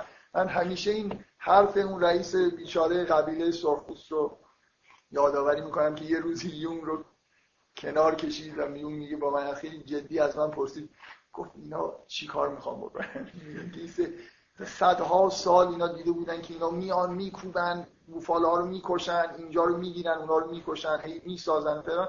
ولی اصلا سرخپوستا نمیفهمیدن که اینا چی برای چی اومدن خب فکر می‌کنن یه چیزی خلاصه از ما نمی‌فهمیم دیگه. چون به هر حال می‌دونن اینا آدمای قدرتمندی هم به نظر عاقل میان. واقعا سرخپوستا نمونه یه فرهنگ غیر مرد سالار حالا یه جوری شاید انحراف های دیگه ای داشتن ولی زندگی رو فراموش نکرده بودن. یعنی همشون در یه جوری در شور زندگی داشتن. و نمیفهمیدن که آخه این همه شور و هیجانی که اینا نشون میدن اصلا ربطی به اون چیزی که اینا از زندگی می‌فهمن نداره. یه چیز سوریه دارن با هم رقابت می‌کنن. اون مثلا بیشتر طلا داره می‌خواد این از اون بیشتر طلا داشته باشه. دیگه حالا چراش دیگه مهم نیست دیگه. این یه چیزیه که واقعا فهمیدنش برای سرخپوستا سخت بود. ما ولی می‌فهمیم دیگه. ما خودمون از این کارا می‌کنیم. مثلا پیشرفت می‌کنیم پیشرفت می‌کنیم از نظر شغلی ولی فقط صرفا برای اینکه پیشرفت بکنیم. یعنی هدف دیگه ای پشتش نیست. این کاملا دیوانگی اینکه مردا خاصیت اینو دارن که توی یه دنیای ذهنی گم بشن دیگه. مثل همون دنبال سراب رفتن که به عنوان تمثیل تو این سوره اومده. یا اصلا همینجور برای خودشون این ور برن اون ور برن. حرف هم بزنن که آره مثلا یه در واقع چیزهایی رو ترسیم بکنن به عنوان آینده. ولی همش پوچه. یعنی اصلا دنبال هیچی دارن میرن. چیزی چیزایی که وجود نداره. در همون قالب زبان مثلا یه سری واژه‌هایی درست بکنن و حرفای گنده گنده بزنن. الان مثلا واقعا میشه به فرهنگ آدمایی که تو غرب زندگی می‌کنن گفت که شما کلا دیوانه اید متوجه نیستید. کلی برای خودشون کراواتی دارن و فلسفه دارن و هر چی هم شما بگی جوابتون رو خلاصه میدن. یه خدشه هایی وارد می‌کنن مثلا ما اصلا حقیقت تو داری این حرفو می‌زنی مثلا یه جوری هنوز انگار عقب افتادی فکر می‌کنی حقیقتی وجود داره. ما به این نتیجه رسیدیم که حقیقتی وجود نداره. و این چیزایی میگن دیگه. به خود پیچیده هم هست مثلا بعد دیگه مردم عادی واقعا یه گم میشن دیگه نمی‌فهمن که این داره راست میگه اون داره راست میگه. بگذاریم. خب بذارید من از یه چیز دیگه ای تو این سوره که از این حرفایی که زدم یه استفاده بکنم. می‌خوام به یه نکته می‌خوام اشاره بکنم که به نظر من اون دوگانگی هایی که من گفتم که مثلا دوگانگی هایی که یه جوری اساسش مثلا حالا به نظر میاد که جنسیت جنسیت هم توی اون دوگانگی ها نقش داره نه اینکه اساسش جنسیت باشه. دوگانگی ها اساسش برمیگرده مثلا به تقسیم اسما. جوری. اگه بخوایم برگردونیم به چیزی باید برگردونیم به اونجا. به به عبودیت عبادت نگاه بکنید من می‌خوام بگم که عبادت دو تا جنبه داره. وقتی که حرف از این می‌زنیم که می‌خوایم عبادت بکنیم خداوند رو مثلا عبادت می‌کنیم دو تا جنبه کاملا به نوعی میشه گفت مجزا داره. یه بخشی از عبودیت عبد بودن و عبادت کردن اطاعت کردن اطاعت کردن مطلق. و یه بخشش پرستیدنه ستایش کردن. شما نمی‌تونید بگید که مثلا فرض کن وقتی که حرف از عبادت توی قرآن میشه منظور اینه که مثلا فقط عبد بودن یعنی اینکه من همین واژه عبادت رو توی قرآن نگاه بکنید. گاهی مثلا به نظر میاد بیشتر منظور اطاعت کردن عبد بودن به معنای تسلیم بودن در مقابل خدا و همه چیزایی که خدا گفته مو به مو مثلا قبول کردن و اجرا کردن. ولی بعدا می‌بینید که مثلا حرف از پرستیدن هم هست دیگه. مثلا وقتی که گفته میشه که ما جن و انس رو خلق نکردیم الا لیعبدون منظور عبادت به مثلا ایاک نعبد و ایاک نستعین یعنی فقط حرف گوش کردنه تو عبادت یا نه. کاملا واضحه که مسئله عبادت کردن به مثلا مهمترین عبادت ما چیه؟ نماز خوندنه وای میسیم و ستایش می‌کنیم دیگه. در عین حال نماز خوندن حالت اطاعت کردن هم داره. درسته؟ پس عبادت دو تا وجه به وضوح توش وجود داره. یکی ستایش کردن پرستیدن به معنای چیزی که می‌فهمیم. یعنی مثلا تسبیح گفتن اینکه خداوند و منزه دونستن. مثل یه شاعری مثلا جلوی خدا وایستادن و برای خدا شعر گفتن این یه بخشی از عبادت ستایش کردن خدا. و یه بخشی از عبادت هم به وضوح اطاعت کردن.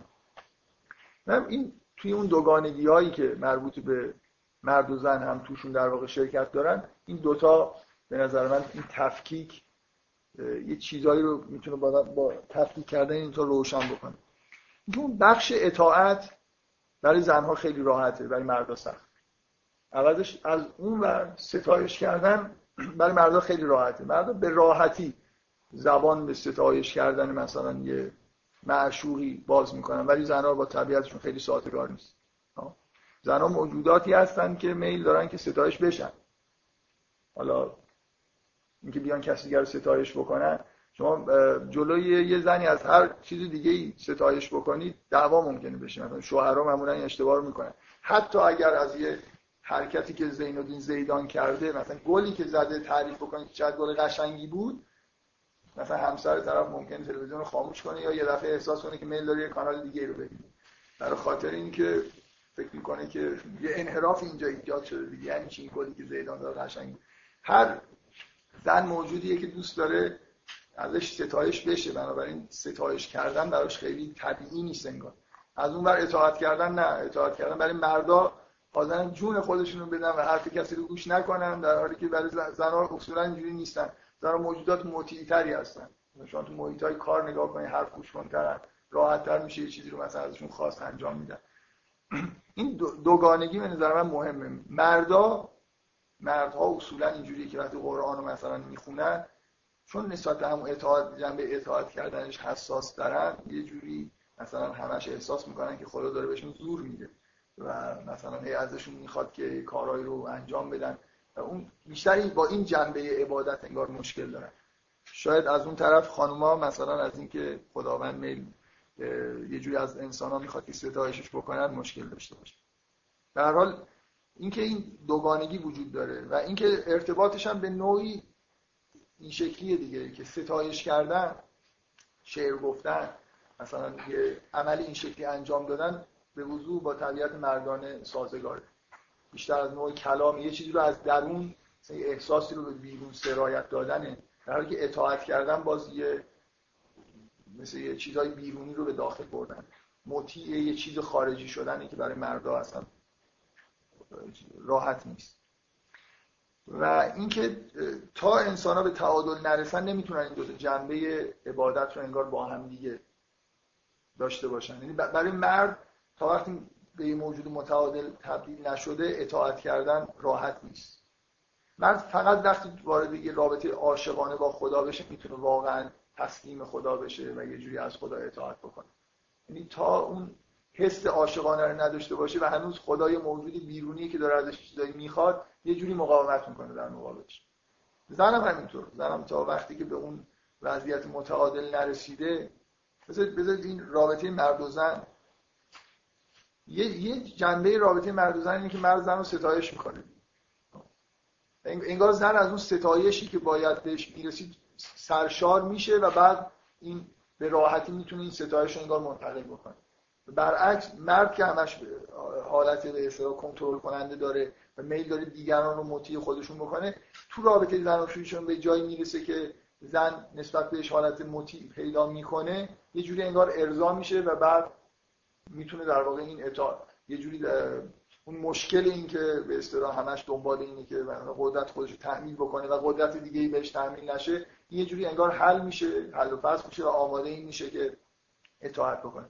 شما اینو واقعا توی مرد و زن می‌بینید دیگه. تو مردا به راحتی اینو می‌بینید که آدمای مردا وقتی ازدواج می‌کنن اون شور و شرهای دوره جوانی و مثلا کار عجیب غریب می‌کنن از بین میره.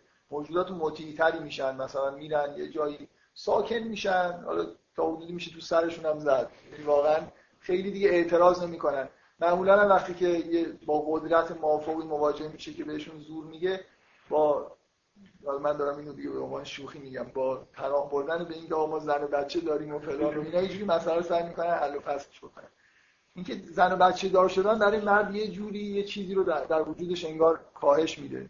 برای خاطر اینکه یه حالت ارزایی پیدا می‌کنه از اون برای زنها هم همینطور. اگر تمایلی زنها دارن قبل از ازدواج کردن یه تمایل واقعا کنترل ناپذیری که انگار توجه همه رو به خودشون جلب بکنن همه مثلا زیباییشون رو ببینن. حالا من توی دنیا می‌بینید چه خبره.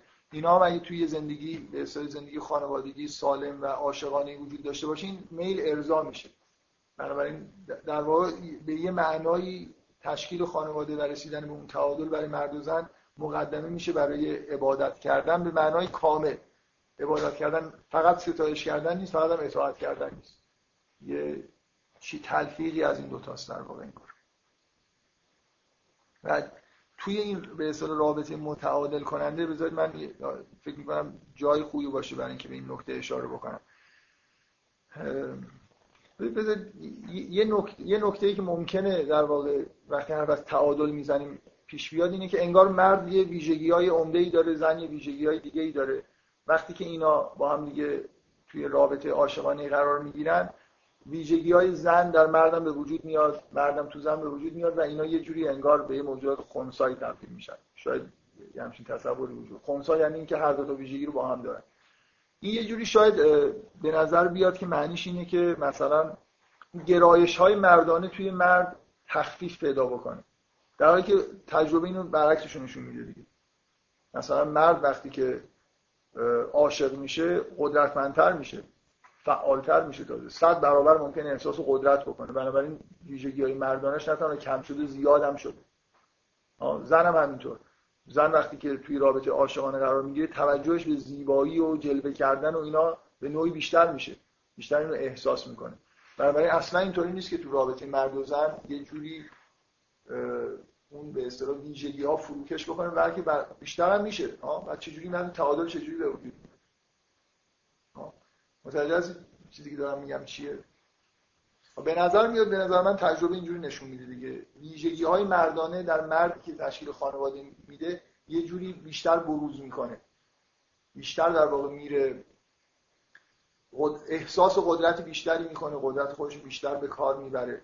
مردانه تر انگار عمل می‌کنه ها؟ ویژگی های مردانه توی مردی که وارد رابطه خانوادگی میشه یا اصلا وارد رابطه با زن میشه بیشتر میشه. اصلا مردای جوری احساس می‌کنن در مقابل زنها مردانگیشون تازه بروز می‌کنه دیگه اون حس حمایت کردن اینا تا وقتی که عشق وجود نداشته باشه زنی وجود نداشته باشه مردم ممکنه اصلا این احساسات نداشته باشن. بعد مثلا فرض مردایی که یه جوری در بعد تولد به دلایل ژنتیک و عمدتا به دلایل خانوادگی اصلا حالتهای مردانه زیاد ندارن. و پتانسیل اینی دارن که مثلا همجنسگرا بشن. ولی وقتی ازدواج می‌کنن یه جوری می‌بینید که وضعیتشون نرمال میشه. بنابراین ویژگی های مردانهشون تقویت میشه. و چجوری انسان به تعادل می‌رسن؟ چه اتفاق میفته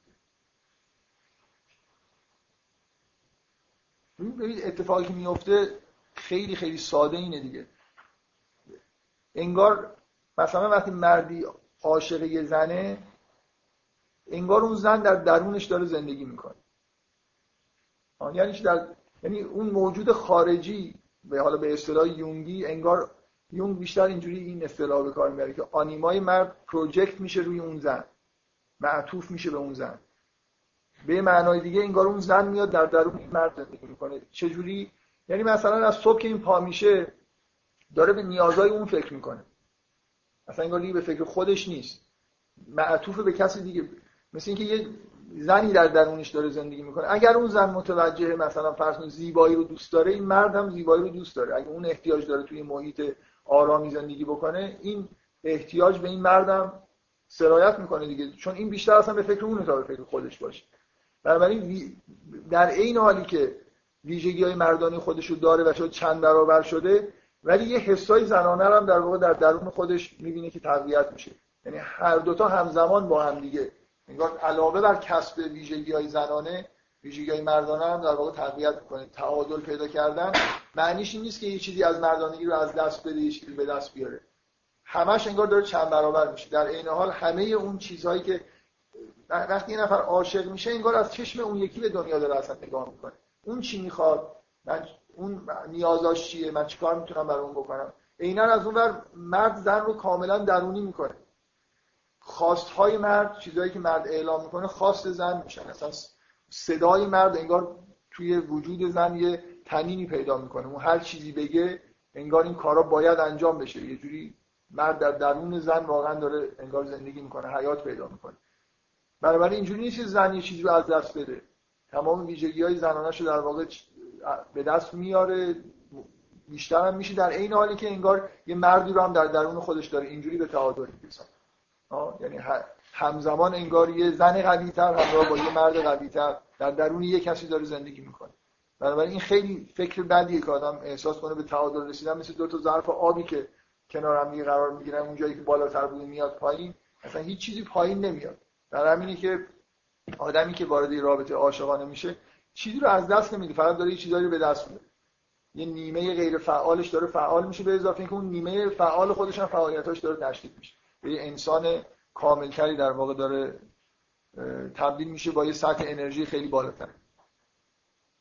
من یه بار فکر کنم اینو حالا گفتم. مثل اینکه اگه این دوتا قطب در نظر بگیری برای اینکه شکل اگه یادتون باشه شکل نمی‌خوام بکشم اگه روی یک و منهای یک باشن دو نفر وقتی دارن به تعادل می‌رسن روی نقطه آی نقطه موهومی به تعادل می‌رسن. متوجه شد منظورم چیه دیگه؟ بالا میرن و به وسط به هم دیگه می‌رسن. نه اینکه همینجوری مستقیم بیان به نقطه صفر به هم دیگه برسن. این البته این مثال دلیلش اینه که من آی رو خیلی دوست دارم. یه جوری اسم اسمش رو دلم می‌خواد که ببرم. خب من به عمد در, در, در مورد مرد که صحبت می‌کردم گفتم که وقتی مرد عاشقی زنی نیازهای زن در مرد درونی میشه. ولی در مورد زن گفتم که خواستهای مرد تبدیل به خواستهای زن میشه. این فرق بین نیاز و خواسته خیلی چیز مهمیه. قبلا قبلا گفتم. زن چیزی نمی‌خواد از مرد. اگرم بخواد نقطه انحرافیه. چیزی که برای زن لذت بخشه و واقعا خواست واقعی زنه اینه که مرد نیازهای زن رو کشف بکنه نیازها رو برآورده بکنه. نه اینکه این بگه و بعد اون برآورده بکنه این کاملا برای زن بی‌مزه است. چند بار اینو گفتم. برای خاطر اینکه از این چیزای عصبانی کننده ایه که واقعا من دیدم که آدمایی که سالهای سال هم زندگی مثلا زناشویی داشتن آخرش اینو نفهمیدن. که مثلا تو چرا نمیگی که مثلا من چه هدیه‌ای برات بخرم تو خوشت میاد؟ آخه خب اصل ماجرا همینه که اون نباید بگه. تو باید بفهمی. تمام لذتش برای زنها تو همینه که یه نفر درک بکنه که اون چی می‌خواد و بعد اون کار رو انجام بده. بگذاریم. حالا یه چیزایی هم خیلی قابل صرف نظر کردن. خب من دوباره به یه صفحه رسیدم که بازنویسی شده یه صفحه که دفعه قبل نگفتم.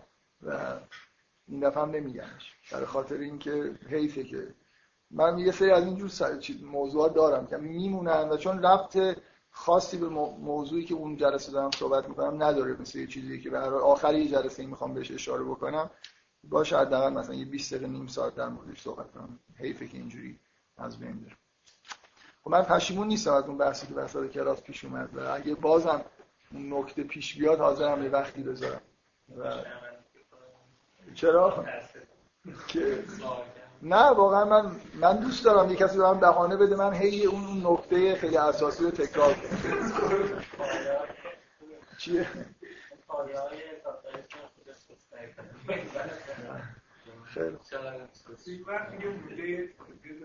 در مورد نفهمیدی تو. آره. خلاصه خوبه. همه چیزها رو برگردونیم یه جوری به مرد سالاری من واقعا احساسم اینه که همه چی... ببینید اینجوری فکر بکنید. دو تا چیز وجود داره. دو تا دو تا حرکت وجود داره برای حالا حداقل برای انسان. یکی که از اون بالا افتاده پایین به عالم جسمانی و این که به یه انحراف جنسی جنسی دوچار شده. انحراف جنسی منظورم اینه که مرد و زن به وجود اومدن. که این دوتا با هم دیگه ارتباط هم داشته دیگه طبق اون داستان خلقت آدم. انگار یه جوری اون سقوط بعد از این بود که متوجه جنسیت شده بشر. داستان اینجوری من این موقع در موردش صحبت کردم که یه هم چیزی آدم ازش می‌فهمه. خب از یه طرف آدم وقتی نگاه می‌کنه کاپیتالیسم انگار اون چیزی که آدم رو به این کف چسبونده و نمی‌ذاره. یعنی همش با جسم ما سر و کار داره. کالا تولید می‌کنه تکنولوژی هایی که برای ما یخچال درست می‌کنه نمی‌دونم اتومبیل درست می‌کنه و الی آخر و همه توجه و فشارش روی مسائل کالایی بنابراین به جسم مربوطه و تمام اون نیازهایی که تو حرم نیازها وجود داره که به رشد انسان مربوط میشه رو یه جوری سعی می‌کنه که ماسمالی بکنه. برای خاطر اینکه نمی‌تونه اونجا کالایی تولید بکنه. تکنولوژی نمی‌تونه برای انسان مثلا حس امنیت بیاره. می‌تونه حالا الان تکنولوژی واقعا جهان رو امتر کرده یا ناامتر کرده. به وضوح ناامتر کرده. اصلا قبلا شما می‌رفتید یه جایی برای خودتون زندگی می‌کردید که دور از جای خوبی بود حیوانات وحشی مثلا کنترل شده بودن. مشکلی نداشتید. اصلا احساس ناامنی نمی‌کردید. من الان احساس می‌کنم هر روز این تا وقتی جورج بوش رئیس جمهور آمریکاست هر شب ممکنه واقعا یه اتفاق عجیب و غریبی بیفته. احساس امنیتی نمی‌کنم. اینا نتیجه تکنولوژی که یارو اون ور دنیا برای من که این ور دنیا هستم احساس ناامنی به وجود آورده. قبلا کی اینجوری بود؟ از دقیقه یارو باید میومد در یه متری من قرار می‌گرفت من احساس ناامنی بکنم از, از یه طرف به نظر میاد کاپیتالیسم یه جوری از اون قسمت عمودی رو داره خونسا می‌کنه و مرد مربوط به این انحراف چیزه. یعنی در اون هرم توسط کاپیتالیسم که به کف میچسبیم مرد سالاری بیچاره فقط ما رو میاره این گوشه. ولی واقعا اینجوری نیست. یعنی خود کاپیتالیسم منشأش انحراف به سمت راست بوده. ما افتادیم پایین. اینقدر در واقع. خود کاپیتالیسم منشأش این بود که ما یه جوری از حالت تعادل خارج شدیم. وقتی از حالت تعادل بشر خارج میشه دیگه نمی‌تونه خوب رشد بکنه. اون وسطه که یه جوری انگار نیازاش کم کم اون هرم نیازا رو می‌تونه برآورده بکنه. بنابراین این نکته انحرافیه که کاپیتالیسم بدتر از مرد سالاریه مرد سالاری چون به نظر میاد که منشأ و ریشه اصلی کاپیتالیسم هست یه جوری از کاپیتالیسم بدتر و این دوتا هم دیگر رو به شدت تقویت می‌کنن یعنی به طور با فیدبک مثبت هر چی کاپیتالیسم پیش بره مرد سالاری قدرت بیشتری پیدا می‌کنه. دنیا شده دنیای قدرت دیگه. ببینید ما الان مثلا زندگی زناشویی توی دنیای فعلی یه جوری چیز شده به اصطلاح سوس شده. به دلیل اینکه فرض کنید که این حرفی که من زدم رو قبول بکنید. روش بحث نکنیم که رابطه مرد و زن یه جوری از طرف مرد ستایش آمیزه و از طرف زن مطیعانه. رابطه سالم و طبیعی. در واقع زن وقتی که مطمئن بشه که طرف مقابل عاشقشه اون وقت اصلا اطاعت کردن براش نه تنها چیز نیست به اصطلاح نکته منفی نداره خیلی داوطلبانه و خوب در واقع با رغبت زیاد انجام میشه بلکه اصلا تبدیل میشه به ابراز عشق کردن در مقابل مرد. خب؟ ما الان توی دنیای مرد سالار همه رو تعلیم میدیم که دنبال قدرت باشن. بنابراین اصلا اطاعت کردن کلا چیز منفی توی عالم مدرنه. زنا هم اطاعت نمی‌کنه و اگه اطاعت کنن احساس پستی و خفت و خاری می‌کنن. بنابراین اصلا این رابطه شکل نمی‌گیره به اون صورتی که از طرف زنا شکل نمی‌گیره. چرا؟ در خاطر اینکه ما اینجوری آموزش میدیم. یعنی همین جهان مرد سالاره که همه رو یه جوری جهان مرد سالار همه رو تبدیل به مرد رو می‌خواد. بنابراین زن رو هم سعی می‌کنه که به هر نحو ممکن ازش کنشای مردانه بگیره. خب وقتی که این دوتا با هم دیگه می‌رسن دیگه مکمل هم دیگه نیستن. مثل اینکه دوتا هم اتاق دارن با هم دیگه خوابگاه دانشجویی مثلا دانشگاه شریف دعوا میشه دیگه. به هر نیازاشون شبیه هم دیگه از خواسته هاشون یکی با هم دیگه تضاد پیدا می‌کنن. من یه کتابی هست که خیلی توصیه می‌کنم بخونی. چند بار تا توصیه کردم دفعه سوم یا چهارم. یه کتابی به اسم زن بودن اثر یه روانکاو معروف آمریکایی به اسم تونی گرانت. به نظر من خیلی چیزا رو روشن بیان می‌کنه که زن بودن چی بوده قرار بوده چی باشه چه نظام مرد سالار چه چیزی داره در خودش چه به اصطلاح افسانه هایی رو در واقع پرورنده که زنها به یه چیز دیگه غیر از اون که باید باشن تبدیل شدن. برای همین نه تنها از خودشون دیگه. ببینید اینجوری نیست که نظام مرد سالار برای مردا جای خوب و راحتی باشه. جهان مرد سالار برای هیچ کس جای راحتی نیست. یعنی مردا بدون زن نمی‌تونن در واقع به تعادل برسن و زندگی رو در واقع حالت نرمال خودش دنبال بکنن. و نظام مرد سالار زن رو از بین می‌بره. برای خاطر این مجبورش می‌کنه که مثل مرد زندگی کنه مثل مرد فکر بکنه. همه کنشاش همه چیز شبیه شبیه. و برای ارزش ها رو ارزش های مردانه است دیگه. هر چی اینجوری تر باشی خوبی. اگه مطیع باشی موجود منفعلی باشی اصلا یه مثلا سکم نمیارزی. اگه خودتو تحمیل بکنی کنترل دست تو باشه این نام ارزش های مردانه است. و تو اون کتاب تونی گرانت یه چیزی میگه. من نقل به مضمون می‌کنم چون تلفن یه نفر تلفن کرده یه چیزی برنامه رادیویی که داشته گفته. من این دارم نتیجه که از اون حرفی که اونجا نوشته میگم نه این هم همون چیزی که تو اون کتاب هست. که یه مردی حرفش اینه که من با زنم نمی‌تونم به تفاهم برسم. یعنی که همیشه من 51 درصد می‌خوام اونم 51 درصد می‌خواد. این این واقعا این ویژگی مرداست دیگه. شما توی جاهایی که مردا با هم دیگه هستن همیشه این رقابتی من یه خورده بیشتر من بالا, بالا دست یکی باشم. کوتاه نیام. سعی کنم که مثلا سهم بیشتری انگار داشته باشم. ببینید رابطه طبیعی مرد و زن باید اینجوری باشه که این مردی که یه زن واقعی اینجوری می‌تونه عمل بکنه. به جای اینکه مثل مردا یاد بگیری که وقتی اون 51 درصد می‌خواد اینم 51 درصد بخواد یاد بگیری که یه مردی که به اصطلاح حالا کنترل کردن قدرت براش مهمه و توی نظام آموزشی و توی نظام کاری بیرون اینجوری تربیت شده و طبیعتش اینجوری هست وقتی مقابل یه زن قرار می‌گیره و میگه که من 51 درصد می‌خوام زن میگه خب باشه. تو 51 درصد مال تو. بعد مثلا مرد این این سناریو رو من دارم می‌سازم. اینجا تو این کتاب ننوشته بعد مرد در مقابل زنی که این انعطاف نشون داده احساسش این میشه که خب دفعه بعد میگم 55 درصد. و میگه 55 درصد دارم قبول می‌کنه که باشه اشکال نداره. مثلا 55 درصد مال تو. واقعا زنا اصولا براشون خیلی مهم نیست که حالا 55 درصد بگن. یعنی آموزش ها رو فراموش بکنن. چون زن بیشترین چیزی که مهمه اینه که جاذبه داشته باشه محبت طرف مقابل رو جذب بکنه و به اوج برسونه. و اینه که به زندگیش انگار یه روشنایی و هدفی میده. بنابراین این کار مثلا حالا دعوا سر هر چی که هست. اون یه خورده سهم بیشتر داشته باشه این برای زنها طبیعتا چیزی خیلی مهمی نیست. که کی مثلا داره حرف آخر رو می‌زنه. چیزی که الان توی دنیای مدر دنیای مرد سالار اصلا اصلش اینه که حرف آخر زد. حرف چی باشه مهم نیست. که حرف آخر کی زد دیگه؟ کی برد مثلا بازی رو؟ بعد یه بار دیگه مرد میگه 60 درصد می‌خوام اونم باز میگه باشه اشکال نداره مثلا عزیزم. بعد مرد واقعا من بعد دو سه بار اگه این سناریو تکرار بشه مرد اصلا میگه باشه همین چیز پای تو. یه زن یه خود سیاست هم داشته باشه می‌تونه اینجوری در واقع اگه مقابل مرد وای نسته و این رقابت مثلا قدرت رو انجام نده و مرد رو عاشق خودش بکنه اون هر چیزی به دست بیاره مال اینه. یعنی میشه گفت زنای خود قدیمی تر یا خورده به اصطلاح بیشتر انگار داشتن با سیاست تر بودن مردا رو بهتر میشناختن. جلوش وایسی اون دفعه بعد 51 درصد به زور علاوه می‌گیره. دفعه بعد هم تمالش بیشتر میشه و هیچ هم علاقه بهت پیدا نمی‌کنه هیچ وقت هم هیچ سهمی بهت نمیده.